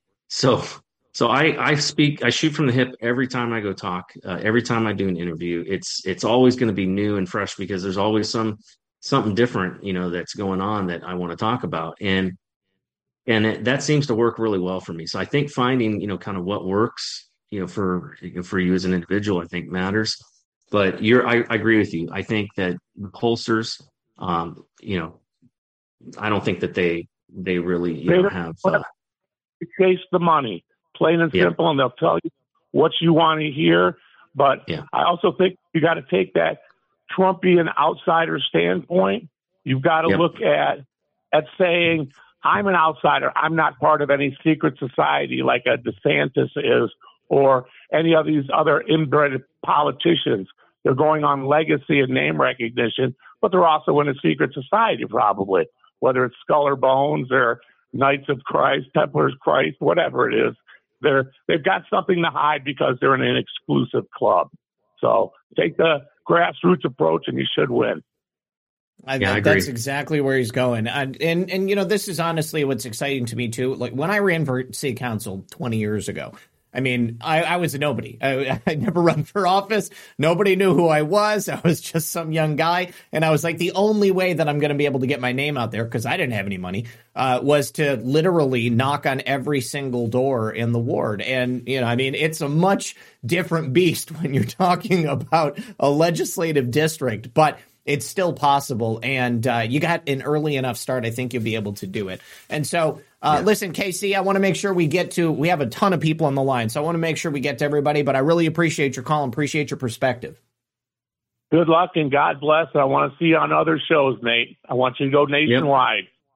Yep. Thank you. All right. God bless you, brother. We'll talk to you soon. All right. Next caller, you're on the air. Can we get your name? This is God's Guy from T C O Ministry. God's hey. Guy. So good, man. I was just thinking about you. Oh, what a treat. What a treat, uh, man. How you doing? How's Gina? Hey, brother. Dude, dude, two of my favorite guys in the same place. You know I'm going to call, man. Oh, that's awesome. So you look like you're right out of Miami Vice, dude. You I know, right? Younger every time no, I, I him, see it. I told him I'm, I'm like, hey, is this Crockett? Is this Crockett? Remember Don Johnson? I'm like, come on, dude. You look too cool. I got a white nice, blazer nice. too, man. I'll, I should have worn it tonight. Well, you know, I'm so proud of you, Nate. And how does it feel to have almost three hundred people consistently praying for you at church every week, bro? We all love great. you here at T C O. And uh, we're very proud of you. And, uh, you know, I miss you, Zach. I'm looking at a video right now on my BitChute channel that says premiered September fourteenth, two thousand nineteen, the first ever interview with Red Pill seventy-eight. That's right. That's we, right. We I did back make a ways, me... bro. We sure do. We sure do, man. Yeah. My uh, that um, was, and that was... and I've I've said this before here, but you know, Guy uh, is very talented. Not just uh, a minister and and having uh, a whole flock of people that he is able to uh, uh, to just you know keep on the level every single day, but he also replaced the transmission in my Subaru all those years ago. My mom is still driving that car, and it's still just as new as the day you put your finishing touches on it. So uh, she, she, yeah, she, she appreciates it, and, and so do I. Oh, that is so cool, bro. I was hoping yeah, that car yeah. was still in the family, because that was oh, that yeah. was a special vehicle. It was, and it still is. Oh my God, it's a beautiful car. My uh, mom is. Uh, my mom absolutely loves it. Loves driving it. Well, I love it, bro. I love it. I miss you terribly. Make miss sure you, you oh, bro. can I, oh, I, I gotta say, uh, Red Pill Real Girlfriend. I can't say her name, but I don't want to yeah. dox anybody. You no, know no, no, no, it's okay. It's okay. She's Lisa. Lisa's, Lisa's name is out there. And, uh, you know, uh, what's so. interesting, Guy? Tonight huh. at, uh, April second at around two a.m. will be our official five-year anniversary, because that was the day that we actually met in my uh, my chat. She was literally my first subscriber, my first and only viewer on my first live stream, the first night wow. that I was trying to figure out how to use YouTube, and she shows up in the chat, and, you know, the rest is history. twenty eighteen, so April second, twenty eighteen. April second, twenty eighteen. Yeah, April second, oh, two, man, I'll never forget that. Yeah. That's yeah. Uh, three days before the Passover feast, bro. You guys are hooked yep. up. That's it. That's right. That's right. No, no, no. This is the fifth-year anniversary. Uh, Gina says, hey, love you. What's up, Gina? Love uh, you, too. Oh, um, you know, I, I one thing's for sure, and before uh, before we get too sidetracked, I don't want the your your your audience to get uh, we kind of fed up with us having all our, our little reminiscent time. But I wanted to say this to Nate. Nate, um, this is the most admirable thing I think you've ever done. We truly need leaders that lead by example, and we haven't had that in decades. People like Ben Carson, people like you, uh, people like Clay Clark even. I know he's a bit eccentric, but I love him. Anybody who has and is willing to put their life on the line, man, they got my vote. Amen. Thank you, Guy. Uh, I love you, dude. I love you. Love so, you too, man. I, I just wanted to say, Nate, I, I remember you saying that, um, you know, I was praying for God to bring godly men into, you know, yeah. uh, our and stuff, and then bam! Look out for, for what you pray for, right, brother? That's right. That's right. That's right. Yeah. So the, asking the audience God delivers. May not may not know the story. So in November, I was uh, I was praying. I was really upset with the outcome of the election, and uh, especially in, in Arizona and what happened up in uh, Michigan. And I just prayed. I said, God, I pray that you would raise up godly men and women to run for office. And I heard this still small voice in my head say, well, "What about you?" And my initial response was, hold on a minute, God, wait a minute. You know, right? Because I, I, I was like, you know, when I was praying, I wasn't thinking that at all, you know. Um, but, but I, but I've learned, I've learned never to, never to say no to God. Um, it's okay mm-hmm. to negotiate with him, but I, I negotiated poorly because um, I didn't make certain stipulations. I said, God, if you, if you create a path, I'll run, but I don't see a path. And then two days later, Uh, Mooney announced that he was going to step down from, uh, you know, his seat and run for Senate. And so there the path was opened, and I was like, oh, man. So I was thinking, you know, maybe six years down the road, you know, eight years down the road, but uh, no. So I'm I'm in it and, uh, and, and you know, running the race. And it's no matter what happens, this has been just an awesome experience of getting to know people all over the place, and just the, the amount of love that I have developed towards the people of West Virginia. Um, you know, that, that before I loved the state, but I didn't really know the people. I mean, I knew some people here in Eastern Panhandle, but just going all over the place. I've met so many wonderful people, and, and it's been a really good experience no matter what happens. Amen. Amen.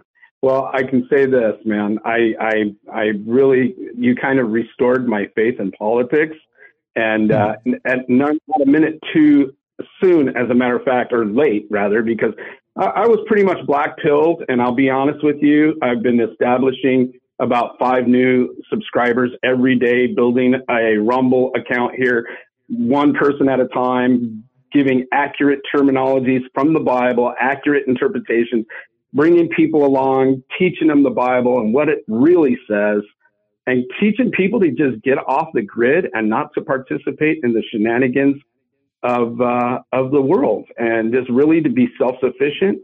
We've got generators. We pump water out of the ground now. We're off the grid eighty percent. And I'm growing my own food, and I'm inspiring people to do the same thing. I think the Amish had it right. But now I got my brother over here running in, in and just that's our, our only hope is having people like you, Ben Carson, maybe Trump gets back in there and uh, takes a, a slice of humble pie and admits that he had been lied to about these shots and, and so on and so forth. Yeah. Right? You know, I would vote for him again uh, in a heartbeat if he would just tell the world that Fauci lied to him. Absolutely. Yeah, well, I think that's going to come out. I think, uh, uh, you know, I'm seeing more and more stories now talking about it. And, you know, th- it's the evidence is undeniable. The the research now that's coming out of Europe uh, that is showing, you know, how these vaccines, uh, you know, have done more harm than good. And in fact, in many cases, didn't do any good at all, but just did harm. Uh, I think that, you know, it, it's a hard pill to swallow. Uh, because yeah. you know, people have to basically deny what they have been telling themselves for so long, but it but the evidence is overwhelming, and and eventually uh, they're going to have to own it, and um, you know, and they're going to have to accept that you know they made this this choice, and they probably shouldn't have trusted the government. You know, this is that's one of the things I guess that, that was good after me blowing the whistle and going through all the things that I've gone through is I have a deep distrust for anybody who tells me, you know, that I have to do something, uh, then I'm immediately suspicious. You know, even Christianity, mm-hmm. um, you know, I, I'm a firm believer in Christ, and, and I have a firm faith in God, but I, I, I don't believe that, um, you know, that it should be forced, you know, uh, I don't think, you know, forced conversion is ever a good thing. I think people need to come to God on their own terms. Yeah. And they need to, um, you know, to have a, a personal relationship with God, because uh, everybody I've met that is an atheist, um, you know, that, well, I don't say everyone, but a lot of the people that I met were atheists, were previously members of a church. And they were people who were, you know, none of them were people who had a personal relationship with, with Christ. Yeah. And, uh, and I think that makes a difference. I think it makes a huge difference. And so, you know, um, So, yeah, anybody that, that coerces or forces people to do things, I think is a bad thing. And and and, and if the government's telling you, then you definitely should be suspicious. Mm-hmm. Mm-hmm. Amen. Yep, absolutely. Organic, you know, Guy, Guy, the, the one, yeah. the one that for me personally, looking at the situation with Trump and the vaccines, you know, and I think Nate's right. I think that the evidence is undeniable. We're talking about millions of deaths as a result, uh, you know, certainly tens yeah. of millions of people who have been injured as a result. one hundred forty-three billion dollars in economic damage as a result of the jabs. The open wholesale lies of Doctor Anthony Fauci and his cohorts at the N I H and within the government, they are being exposed. And by Trump remaining silent about this stuff, it's not him who's exposing it, because everybody wants Trump to say, I was lied to and it's time for us to condemn Anthony Fauci. If Trump did that, we all know the press and the deep state and the Democrats, they would all lean into Anthony Fauci. They would surround him. It would be like a pack of lionesses surrounding a, a, gr- a group of cubs. You know, they would protect him yeah. in any way that they could, and they would continue to perpetuate that lie. By allowing it to come out organically at to the point where he's like, well, God, you know, it's at a certain point he's going to have to say, you know, yeah, wow, I was totally lied to. They pulled the wool right over my eyes, just like you guys. And then everybody will come to it organically. And that's when I think the, the American people and the people of the world are going to cry out for justice and some type of uh, punishment for Anthony Absolutely. Fauci. I think that's the only way it can happen. Thanks, Zach. I, I appreciate yeah. that because, you know, you know, you, you, you, you see all the good that this man did in the past, uh, the best economic structure, the lowest uh, unemployment rates, the greatest economy, all the wonderful things the man did. And I mean, just, you know, when I heard, when I heard uh, his wife recite the Lord's Prayer, like I've told you a million times, mm. I jumped out of my skin off the living room couch and I said, heck yes, that's what I'm talking about. We don't mm-hmm. need to be politically correct anymore. No way. I was thrilled. I was thrilled. And I don't want, and I know, you know, it, it's like, you know, I, I didn't want to not vote mm-hmm. again this, this year, but, but, you know, the more and the more I, I looked at it, I just, I, you know, I'm just, I'm in a wilderness spot right now between God and, and politics. I know that uh, Nate has walked me back off of the ledge a lot of times and, and, and, and kind of de-black-pilled me, but I still got to say, man, you know, if MAGA, MAGA, MAGA, if you really want to make America great, make America godly again, and it yeah. will be great.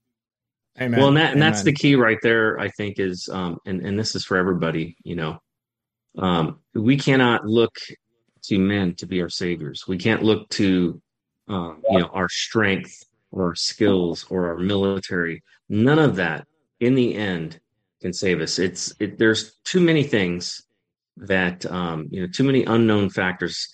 You know, it is truly, we have to rely on God. We have to ask God and pray and ask Him to save our country. Um, I've you read all over and over again in the Bible. You see these stories of uh, the nation of Israel, you know, going through, you know, terrible kings and then great kings and then terrible kings and then great kings. It's like this cycle.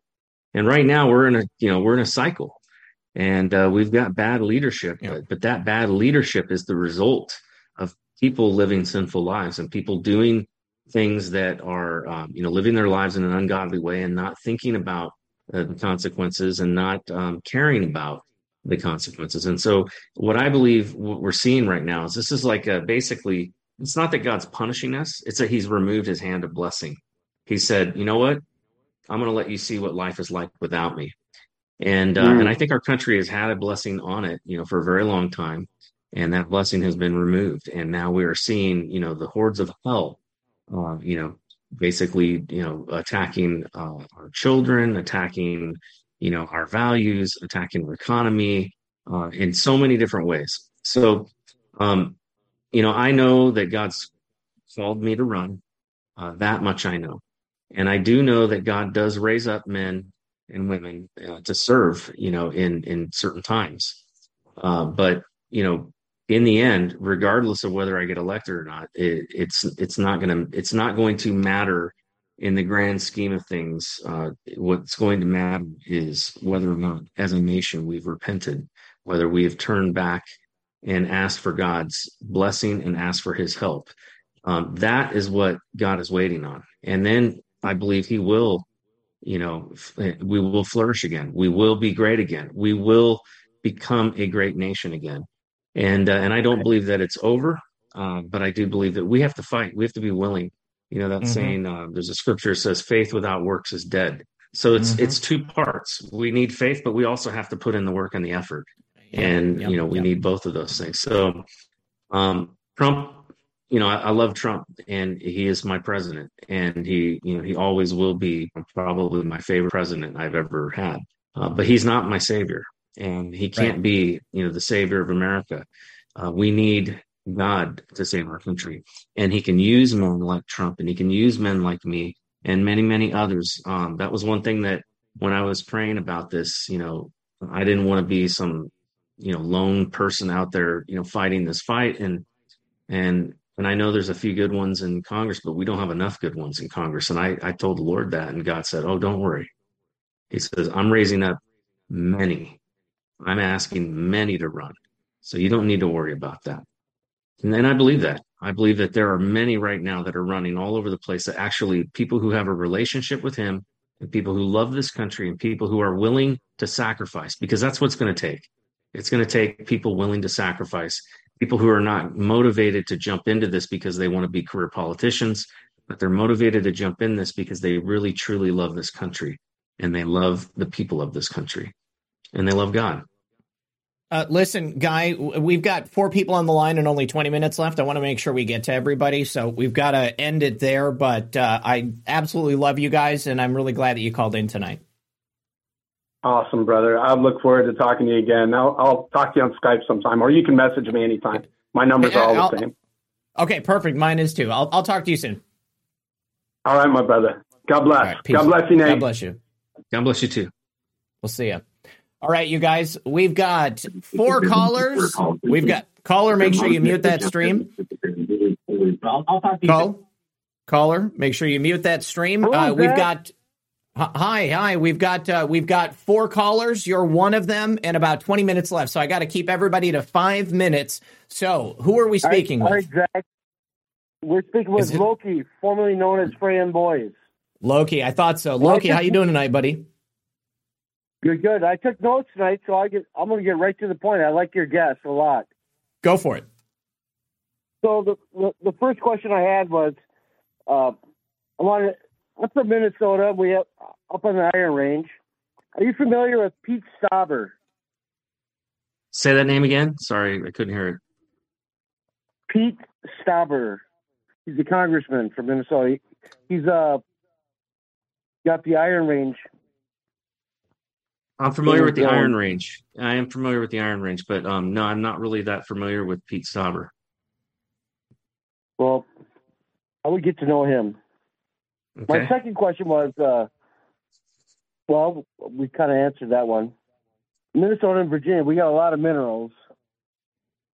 And my concerns are with the regulations in our, in our uh, embedded congressmen and uh, politicians. There's a lot of old money around here, and I, I believe it's very dirty. Mm-hmm. I agree with you on that. Yeah, there, there is. Your most, uh, you've been on the road a lot, door knocking. Yeah. What was your most concerning encounter? Uh, concerning in terms of like what I've learned that concerns me about uh, West well, Virginia, know, or concerning like, as in a person know, or something. One of those moments where they, you know you, you stepped away and you went, things that make you go home. Um, I think one of the biggest things that really bothered me, and I've actually heard this come up more than once, is um, this drug drug epidemic that we have in our country is so severe that um, there are kids who are living in. Um, they're with their great great grandparents because both their parents and their grandparents are hooked on drugs. Um, this is something that I've heard more than once, and um, and I actually heard this mentioned. This particular issue, uh, these kids, the only meal they get is the free lunch they get from school, mm. and the the Obama uh, Michelle Obama has has created the lunch program to where these kids get four chicken nuggets. That's it. Um, you know, I realize it's not a typical Republican issue to deal with, but I'm very concerned about our youth. Uh, I'm very concerned about, um, you know, their their health and their welfare. And I'm worried, uh, quite frankly. We got seven thousand kids in, in Berkeley County alone that are in the system because their parents are in jail. We we have a, a crisis on our hands, and, and that they are the future, you know, of our country. And so we've got to do something to help fix this. And I think a lot of it has to do with restoring, you know, God in our nation and all of that. But, but there are, I think, practical steps that can be taken. And, um, but, you know, that is an issue that concerns me. And, uh, you know, to me, if there's anything that, that I think, um, we need to, you know, be considering and, and be thinking about in, in terms of the Republican message and how we can, Uh, you know, better our society is we do need to think about these issues of family and these issues of, you know, children and, and parents that are incarcerated. And how do we uh, how do we help them? How do we help these kids? I mean, they're they really don't have anybody looking after them. You know, they don't have anybody who's helping them in the government. You know, so they're low on the priority. and, and we think they need um, we think they need help. So that's something that's come up uh, everywhere I've gone, um, and I'm very concerned about. I'm I'm going to meet with some people um, soon uh, who are you know uh, school former school superintendent uh, who have a lot more knowledge about this particular issue, and uh, I'll be talking with her. But I think one of the ways of dealing with it is we've got to get off of the you know the welfare of the federal government, and and we need to take care of some of these issues at home, you know, by our own states. We have more knowledge and more understanding of how to fix these problems locally than the federal government does. And so I think that um, these things need to be handled, you know, more locally. And, uh, you know, that's that's one of the issues. I, I totally I totally agree. I've ran into a lot of, a lot of those problems around here. Mm-hmm. And the support I've gotten from the sheriff's department and the local community has been immense. Yeah, so I'm, and, and I'm it's very a... happy with the community. With the community I live in, yeah, we have we have a lot of good good support. Yeah, and and it's a tough it's a tough dis- Sure, go ahead. Yeah, yeah, you're right. It is tough. It it is so tough. You know, nobody wants to be a tattletale or anything else. Yeah. Well, the people that I've talked to that have successfully gotten clean, and I've talked to a number of people that used to be hooked on heroin. And they, the ones that got clean, they got clean because they were going to be thrown in jail and have their kids taken from them.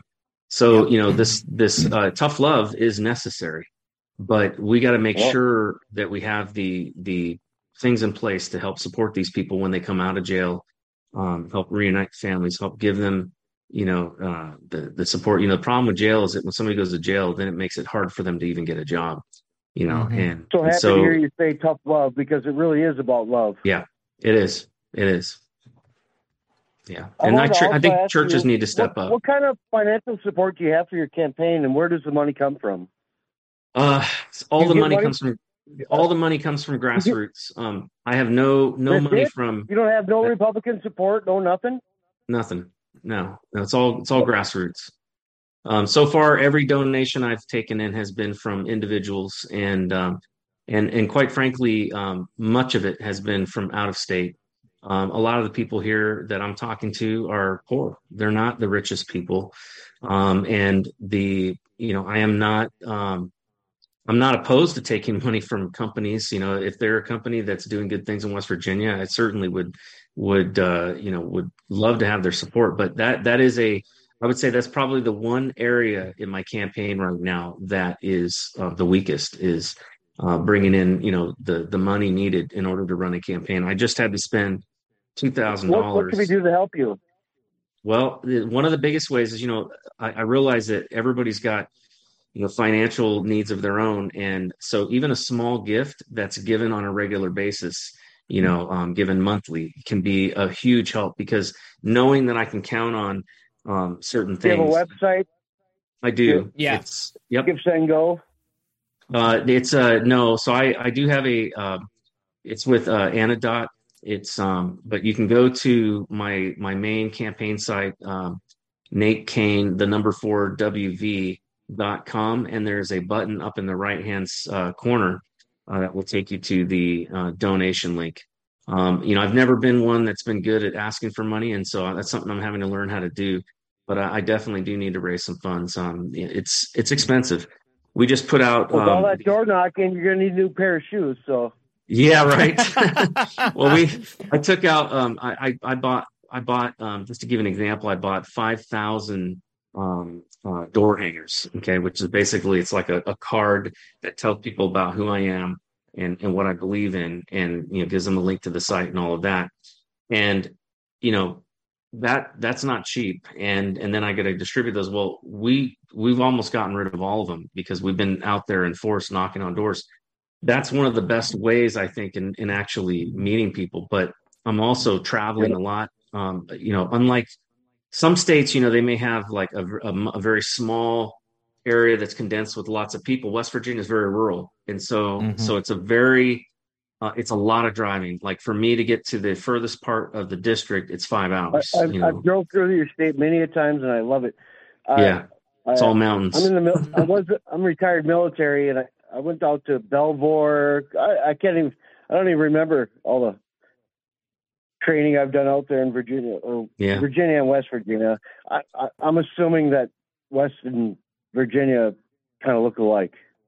Uh, Loki, Loki, Loki. I, I hate to, I hate to cut you off, buddy, but we've still got three people on the line, and we're down to fourteen minutes. I have one more question. I'm sorry. Okay, go ahead. Uh, what, what kind of military experience do you have, sir?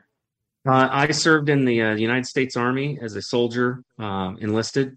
Uh, I was a seventy-four Golf uh, telecommunications computer operator maintainer. Did a tour in Korea unaccompanied for a year.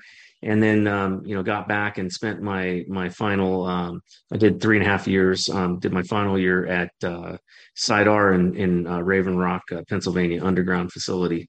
Um, I spent, after I got out, I went to work for um, what DISA. Year? Uh, that was uh, ninety-seven to two thousand. And then, um, and then I went to work for um, DISA as a defense contractor, and eventually was picked up as a Navy civilian.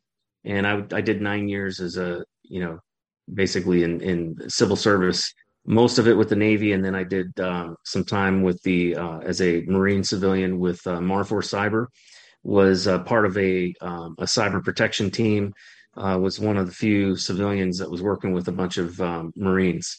And that was one of my favorite jobs I've ever worked, uh, the one that I left to go work for the F B I. Um, but most of my career, I would say, has I, I been working you, with the you. Navy. Yeah, I, I wear a Marine Corps combat patch in the Army. yeah, yeah, yeah.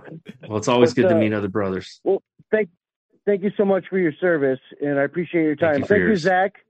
Thank you, Loki. You guys, I love um, your brother. Had a really good show tonight. Bye, bye now. Appreciate you. Have a great night. We'll see you. All right, next caller, you're on the air. Can we get your name?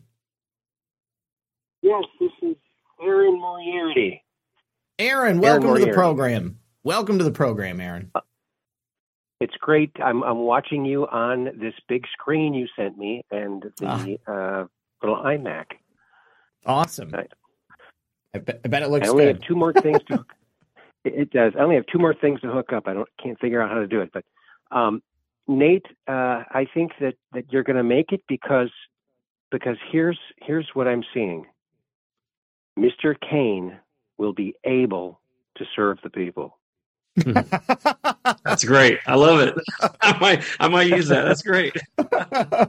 yeah. And, and, uh, uh along those lines, I would, I would suggest heavily using memes. Uh, find, yes. find yourself a couple meme lords. I need some people and, who are really good at creating memes to join my campaign. I actually have a folder in my, um in our, our database, and it and it says let the meme wars begin, and yet I don't yeah. have any memes to throw in there, and I do need them, because I agree, I think memes are a very effective way of getting a point across, or or getting, you know, um and, and it, it also is oh, effective yeah. at, at being able to deal with some really difficult issues in a kind of a comical mm-hmm. way yeah. um but yeah I, I would love it if anybody wants to help with that.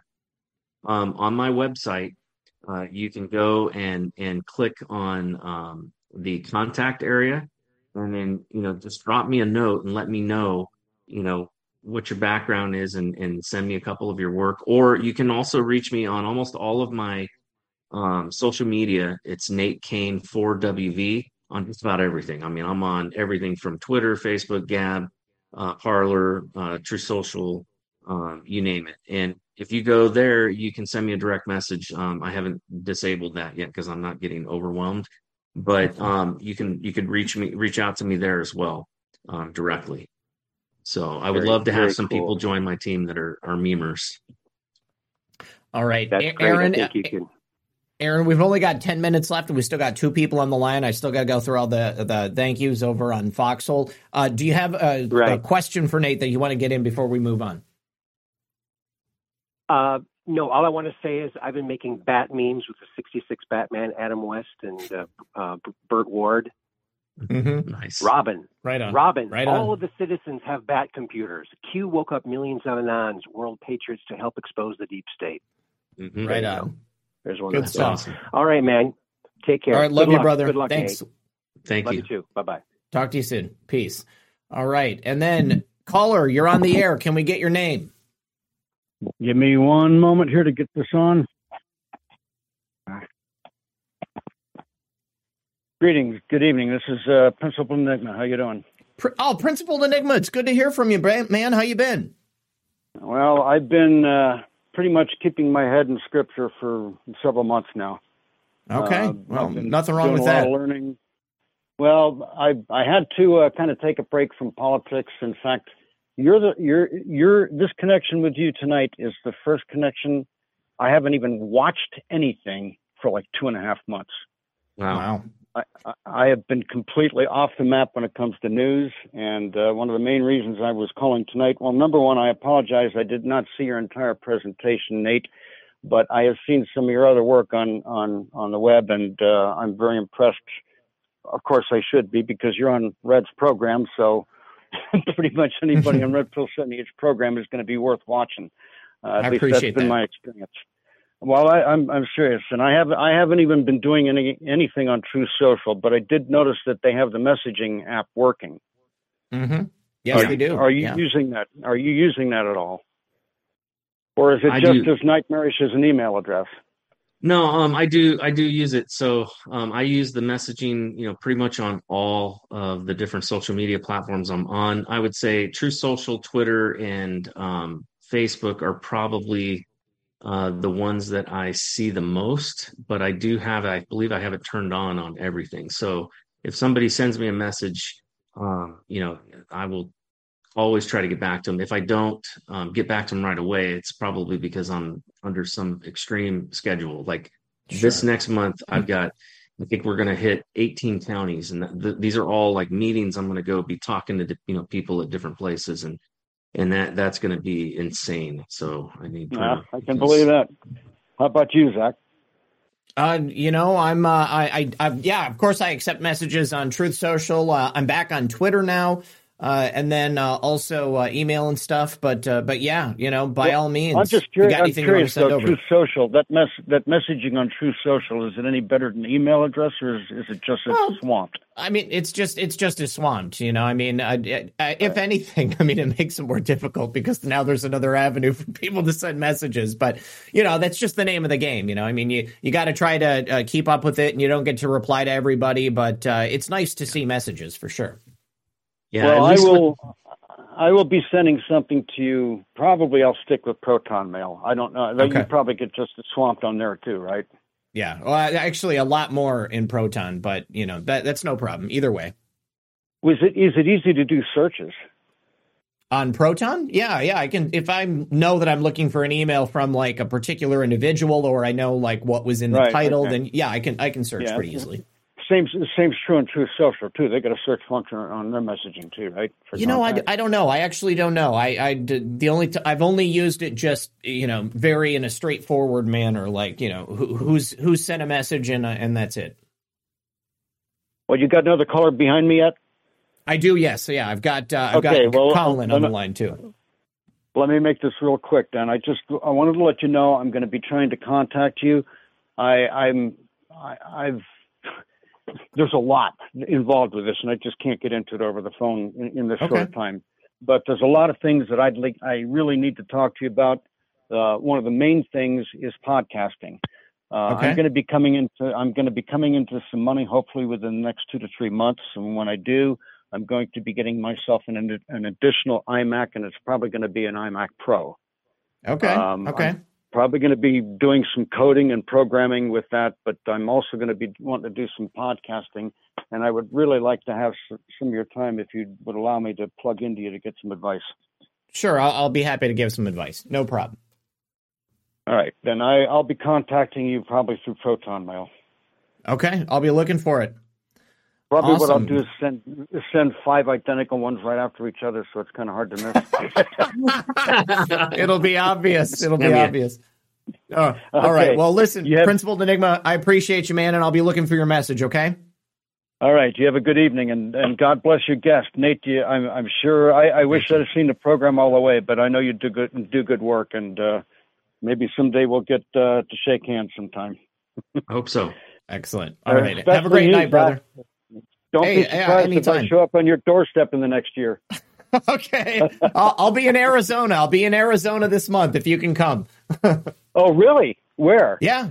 uh, in Chandler, Where? Arizona, uh, at the at the Great American Restoration Tour uh, for Badlands okay, Media.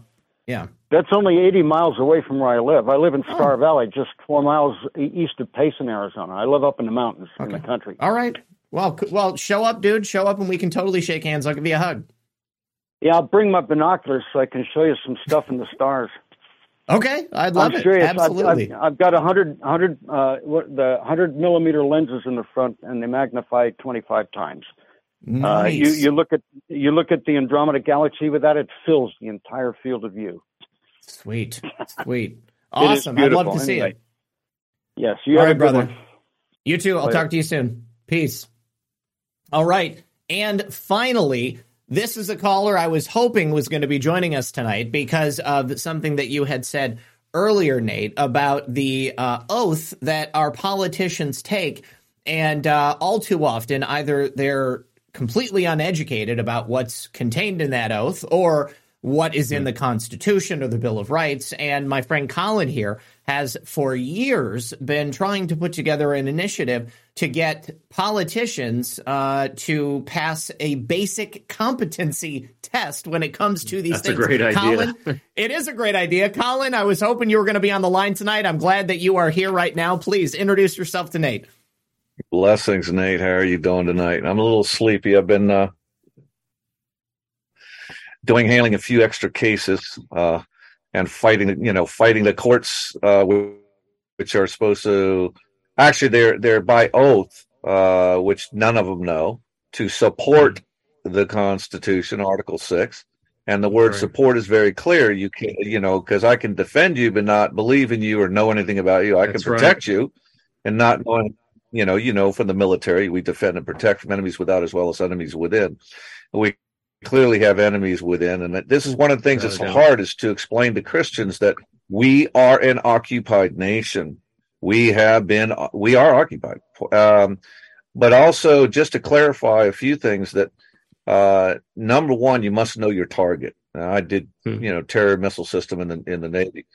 And the problem that a lot of people have, too, is we love to point the finger at Congress and we love to point the finger at the government. You know, well, those are intrinsic things. They're just they're they're they're nonsensical. What is what matters is the people that are in those positions. That's the yeah. target. And when I prayed about it for a long time, I guess it's been almost seven years now that um, God showed me turn a disadvantage into an advantage. So the disadvantage is that these people don't know the Constitution, yet they're required to, when the Constitution is the supreme law of the land, but we don't have any what's called positive law. When we institute positive law that requires, it's, I, I've actually uh, changed it to mandatory competency testing for outside, but the name of the of the legislation, can you still hear me?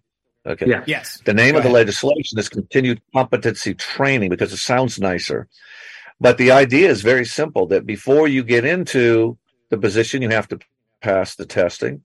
And God was very clear. It was knowledge, which means memorization, yeah. understanding, and accurate use. Now, the accurate use part is for those who are deceptive and deceivers. They will be found out because when you give them a situation, what do you do in this situation? A guy's in his car and he's asleep and he's in the way of blah, blah, blah. You know the Wendy's thing, right? What do you do? Uh, you harass him for two hours and then finally end up shooting the guy. Or do you get him to park the car, park the car yourself, and ask him, he get a taxi cab and then see you in the morning, right? Which one serves the people best? So uh, they're turning up the case. People don't know. They're really turning up the heat um, on on the people. You're not hearing about it, but it's, trust me, it's really happening bad. Um, and that's why I'm up sleepless nights, because I'm working, you know. And they, in fact, uh, recently, both in a federal court and in a two state courts, um, even though I had full sign, notarized, and everything else, um, power of attorney, Uh, I was rejected because I wasn't a member of the bar. So what does that tell you? All right. Mm. You have a, a socialist organization that has complete and absolute control over our judicial. And yeah. we cannot get anywhere if we have a judicial. We, we You can't get justice when they yep. control the justice system. No, you're right. So the point is the point is, is that by requiring everyone, and this is, again, what, what God had me say, not in office, positions of public trust. Yes. Now, after I wrote it down, then I went and analyzed it. I'm like, what do you, what is the deal? Well, what he's showing me is that all corporations, I'm quoting Hale versus Hinkle, page seventy-five. All corporations are creatures of the state and presumed to be for the benefit of the public. They hold their charter and privileges subject to their charter and the laws of its creation, which means the state statutes, rules, regulations, and the prohibitions of the Constitution. And all of that is underneath the public trust known as the Unanimous Declaration of the thirteen United States of America. If you know that and memorize that, that's the key. Well, here's the beauty. How many people work for a corporation? A lot. Every single one of them will be required to pass the testing as well. Now you have the public, now you have the public who's knowledgeable. And I've been doing this a long time, and I'm telling you, I've even had illiterate people become literate, and they stand taller because they know the law, even just one. I was mm-hmm. I went to my first Republican meeting, my local meeting, and I quoted eighteen U S C two forty-one. And uh, even though I didn't hear it real well because I kind of go into a, a zone, I was told that I got a very strong ovation within just quoting that one thing and telling them that the answer is in the law. Once you know the law, then you can apply the law. If you don't know how to mop a floor, you can't teach somebody to mop the floor. So it's the right. same kind of thing. Once you do that, it's a done deal. And here's why. It's aimed at the go-alongers to get-alongers. Right now, it's like they will do the least amount that they have to do to get their paycheck. If yeah. you ask them to study, they're like, yeah, forget about it. I got other things to do. But if they have to keep their job, it, you know, like right now, they'll do something illegal to keep their job. So if they now have to know the law, they'll sit there and go, no, sir, uh, that's an unlawful order. And if you give it to me again, I know how to prosecute. And in fact, under eighteen U S C four, I will have you arrested. Okay. And um, as I, I tell people, this is not brag. I'm sharing the, how powerful the law is. There is not one person out there in the public that I cannot arrest in five minutes under eighteen U S C four. Now, I also use eighteen U S C four. Colin, Colin yeah. I, I, we're over time, so I want to get Nate's thoughts on this, and I want to make sure that you guys sure. have a way to get in touch with each other. So, Nate, Nate, I want to get uh, your your uh, your your thoughts on what uh, Colin is describing here. So, you know, it's interesting you mentioned about the, the judiciary and the, the corruption within it. Um, when I came back after the um, – I went down and helped out with the election integrity work. Um, I was asked by the White House to come down, and my focus was entirely on the law, understanding the law, understanding, uh, you know, and, and unfortunately, the many of the lawyers really did not uh, make their case on the basis of, you know, clear law. And that was that was part of the problem. But also the judges, there were a lot of judges. There were fifty-seven courts that um, did not allow evidentiary hearings.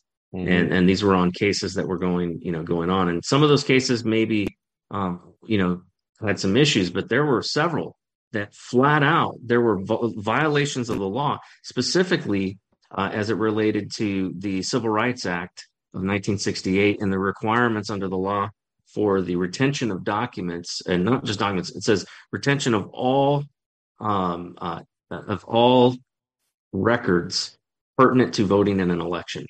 So, and they have to maintain those for, for two years. So that's any kind of electronics, you know, signatures, any kind of uh, digital evidence. Um, this would be your, your ballots, your security envelopes, all of that stuff. And there were states like Georgia that basically were shredding them. Now, mm-hmm. those people should have all been put in jail. Now, mm-hmm. why weren't they?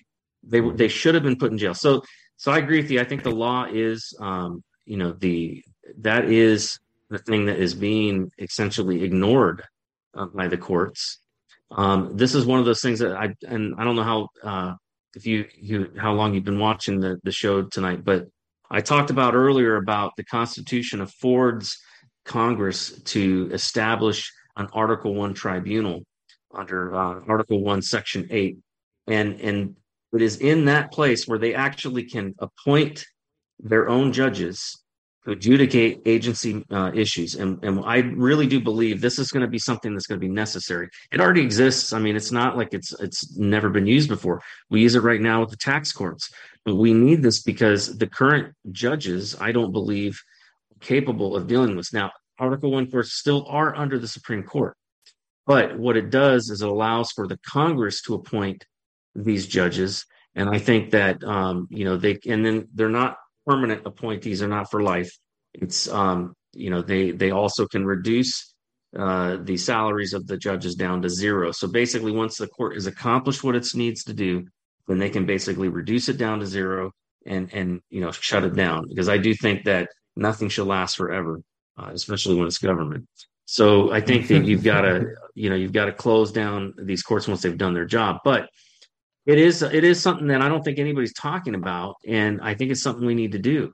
We need hearings. We need to see people actually be held accountable for violating, um, you know, our civil rights. Uh, there is a uh, federal law that has some pretty um, serious teeth to it. And uh, it deals with the it's the uh, deprivation of rights under color of law. And I think many of us. two forty-one or two forty-two. Sorry, say that again. That'd be eighteen U S C two forty-two, color of law. eighteen.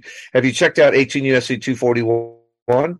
No, no. I'll, I'll check it out. Yeah, that's even more powerful.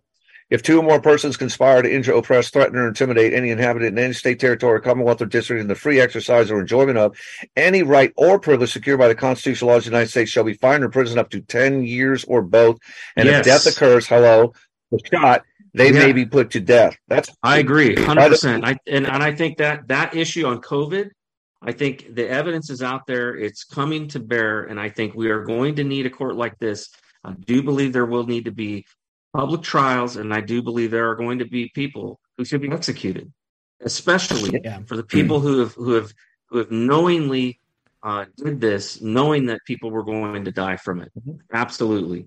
Are you aware uh, of the common Colin, law Colin, Colin, we, we've got to yeah. we've got to close out the show, but I want you to reach out to Nate through his campaign website, which is Nate Cain, the number four, W V dot com, because that email that that goes to is the same email that I would hook you guys up on. But if you All reach right. out right now, then he'll have your info right away. And I think you guys will do beautiful things together.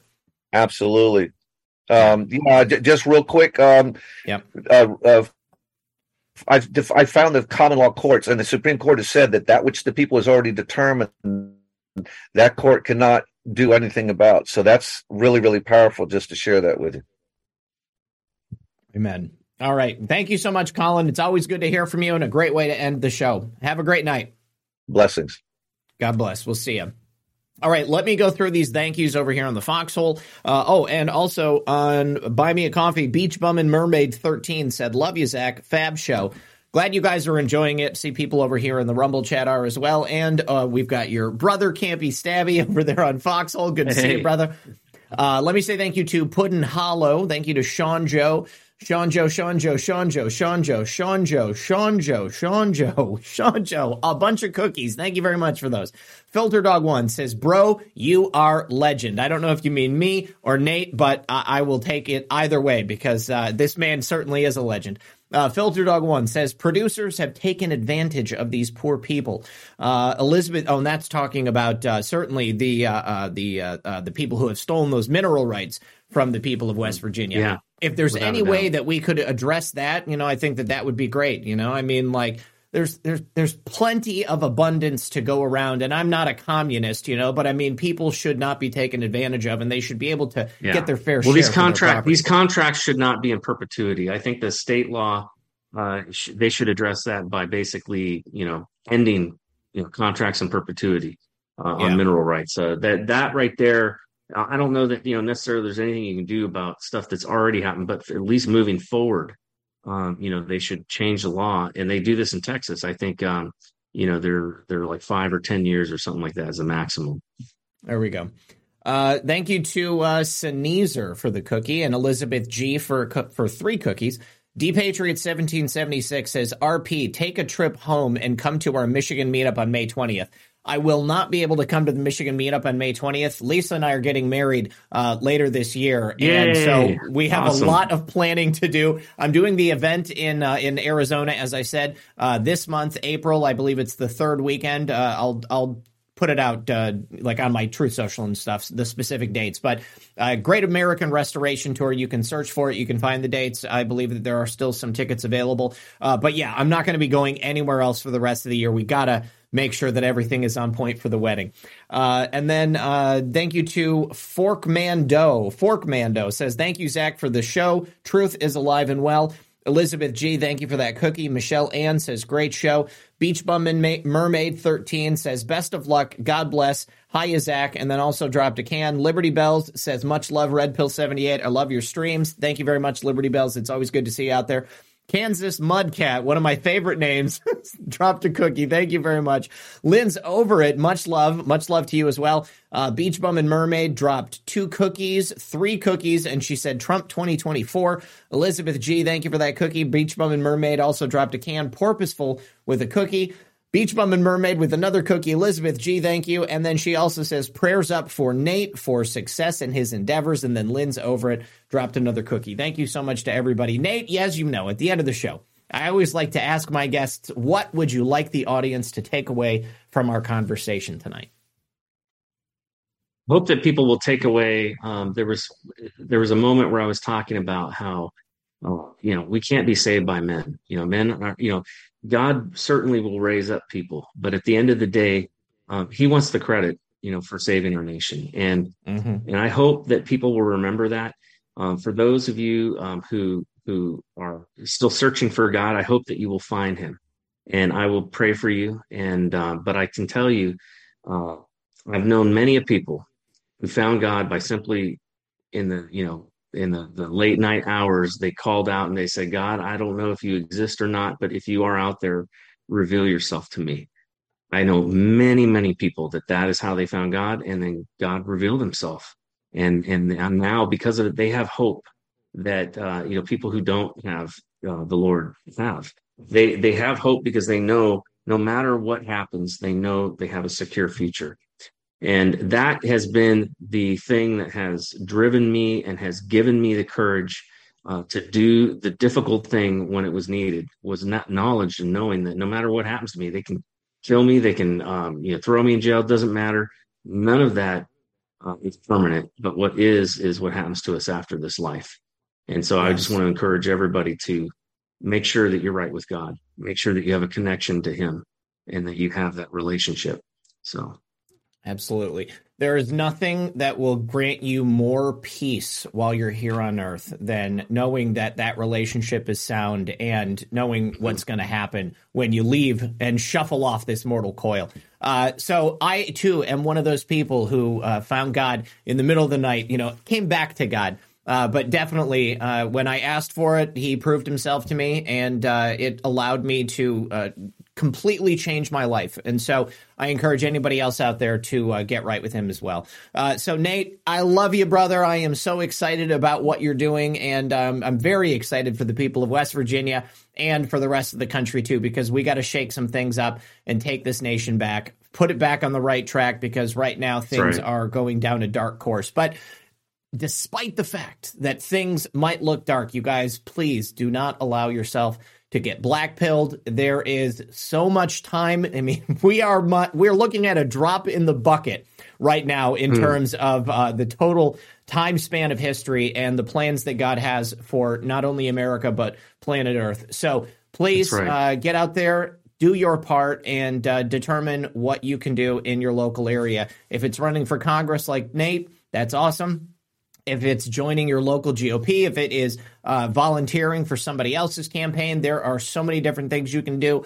It's just uh, going to be a personal thing that only you can determine what you're going to have the time for and uh, how much time you can put into it. But I guarantee you, everybody has a couple of hours a week that you can devote to making sure that there is an America left for future generations. That's the most That's right. important thing.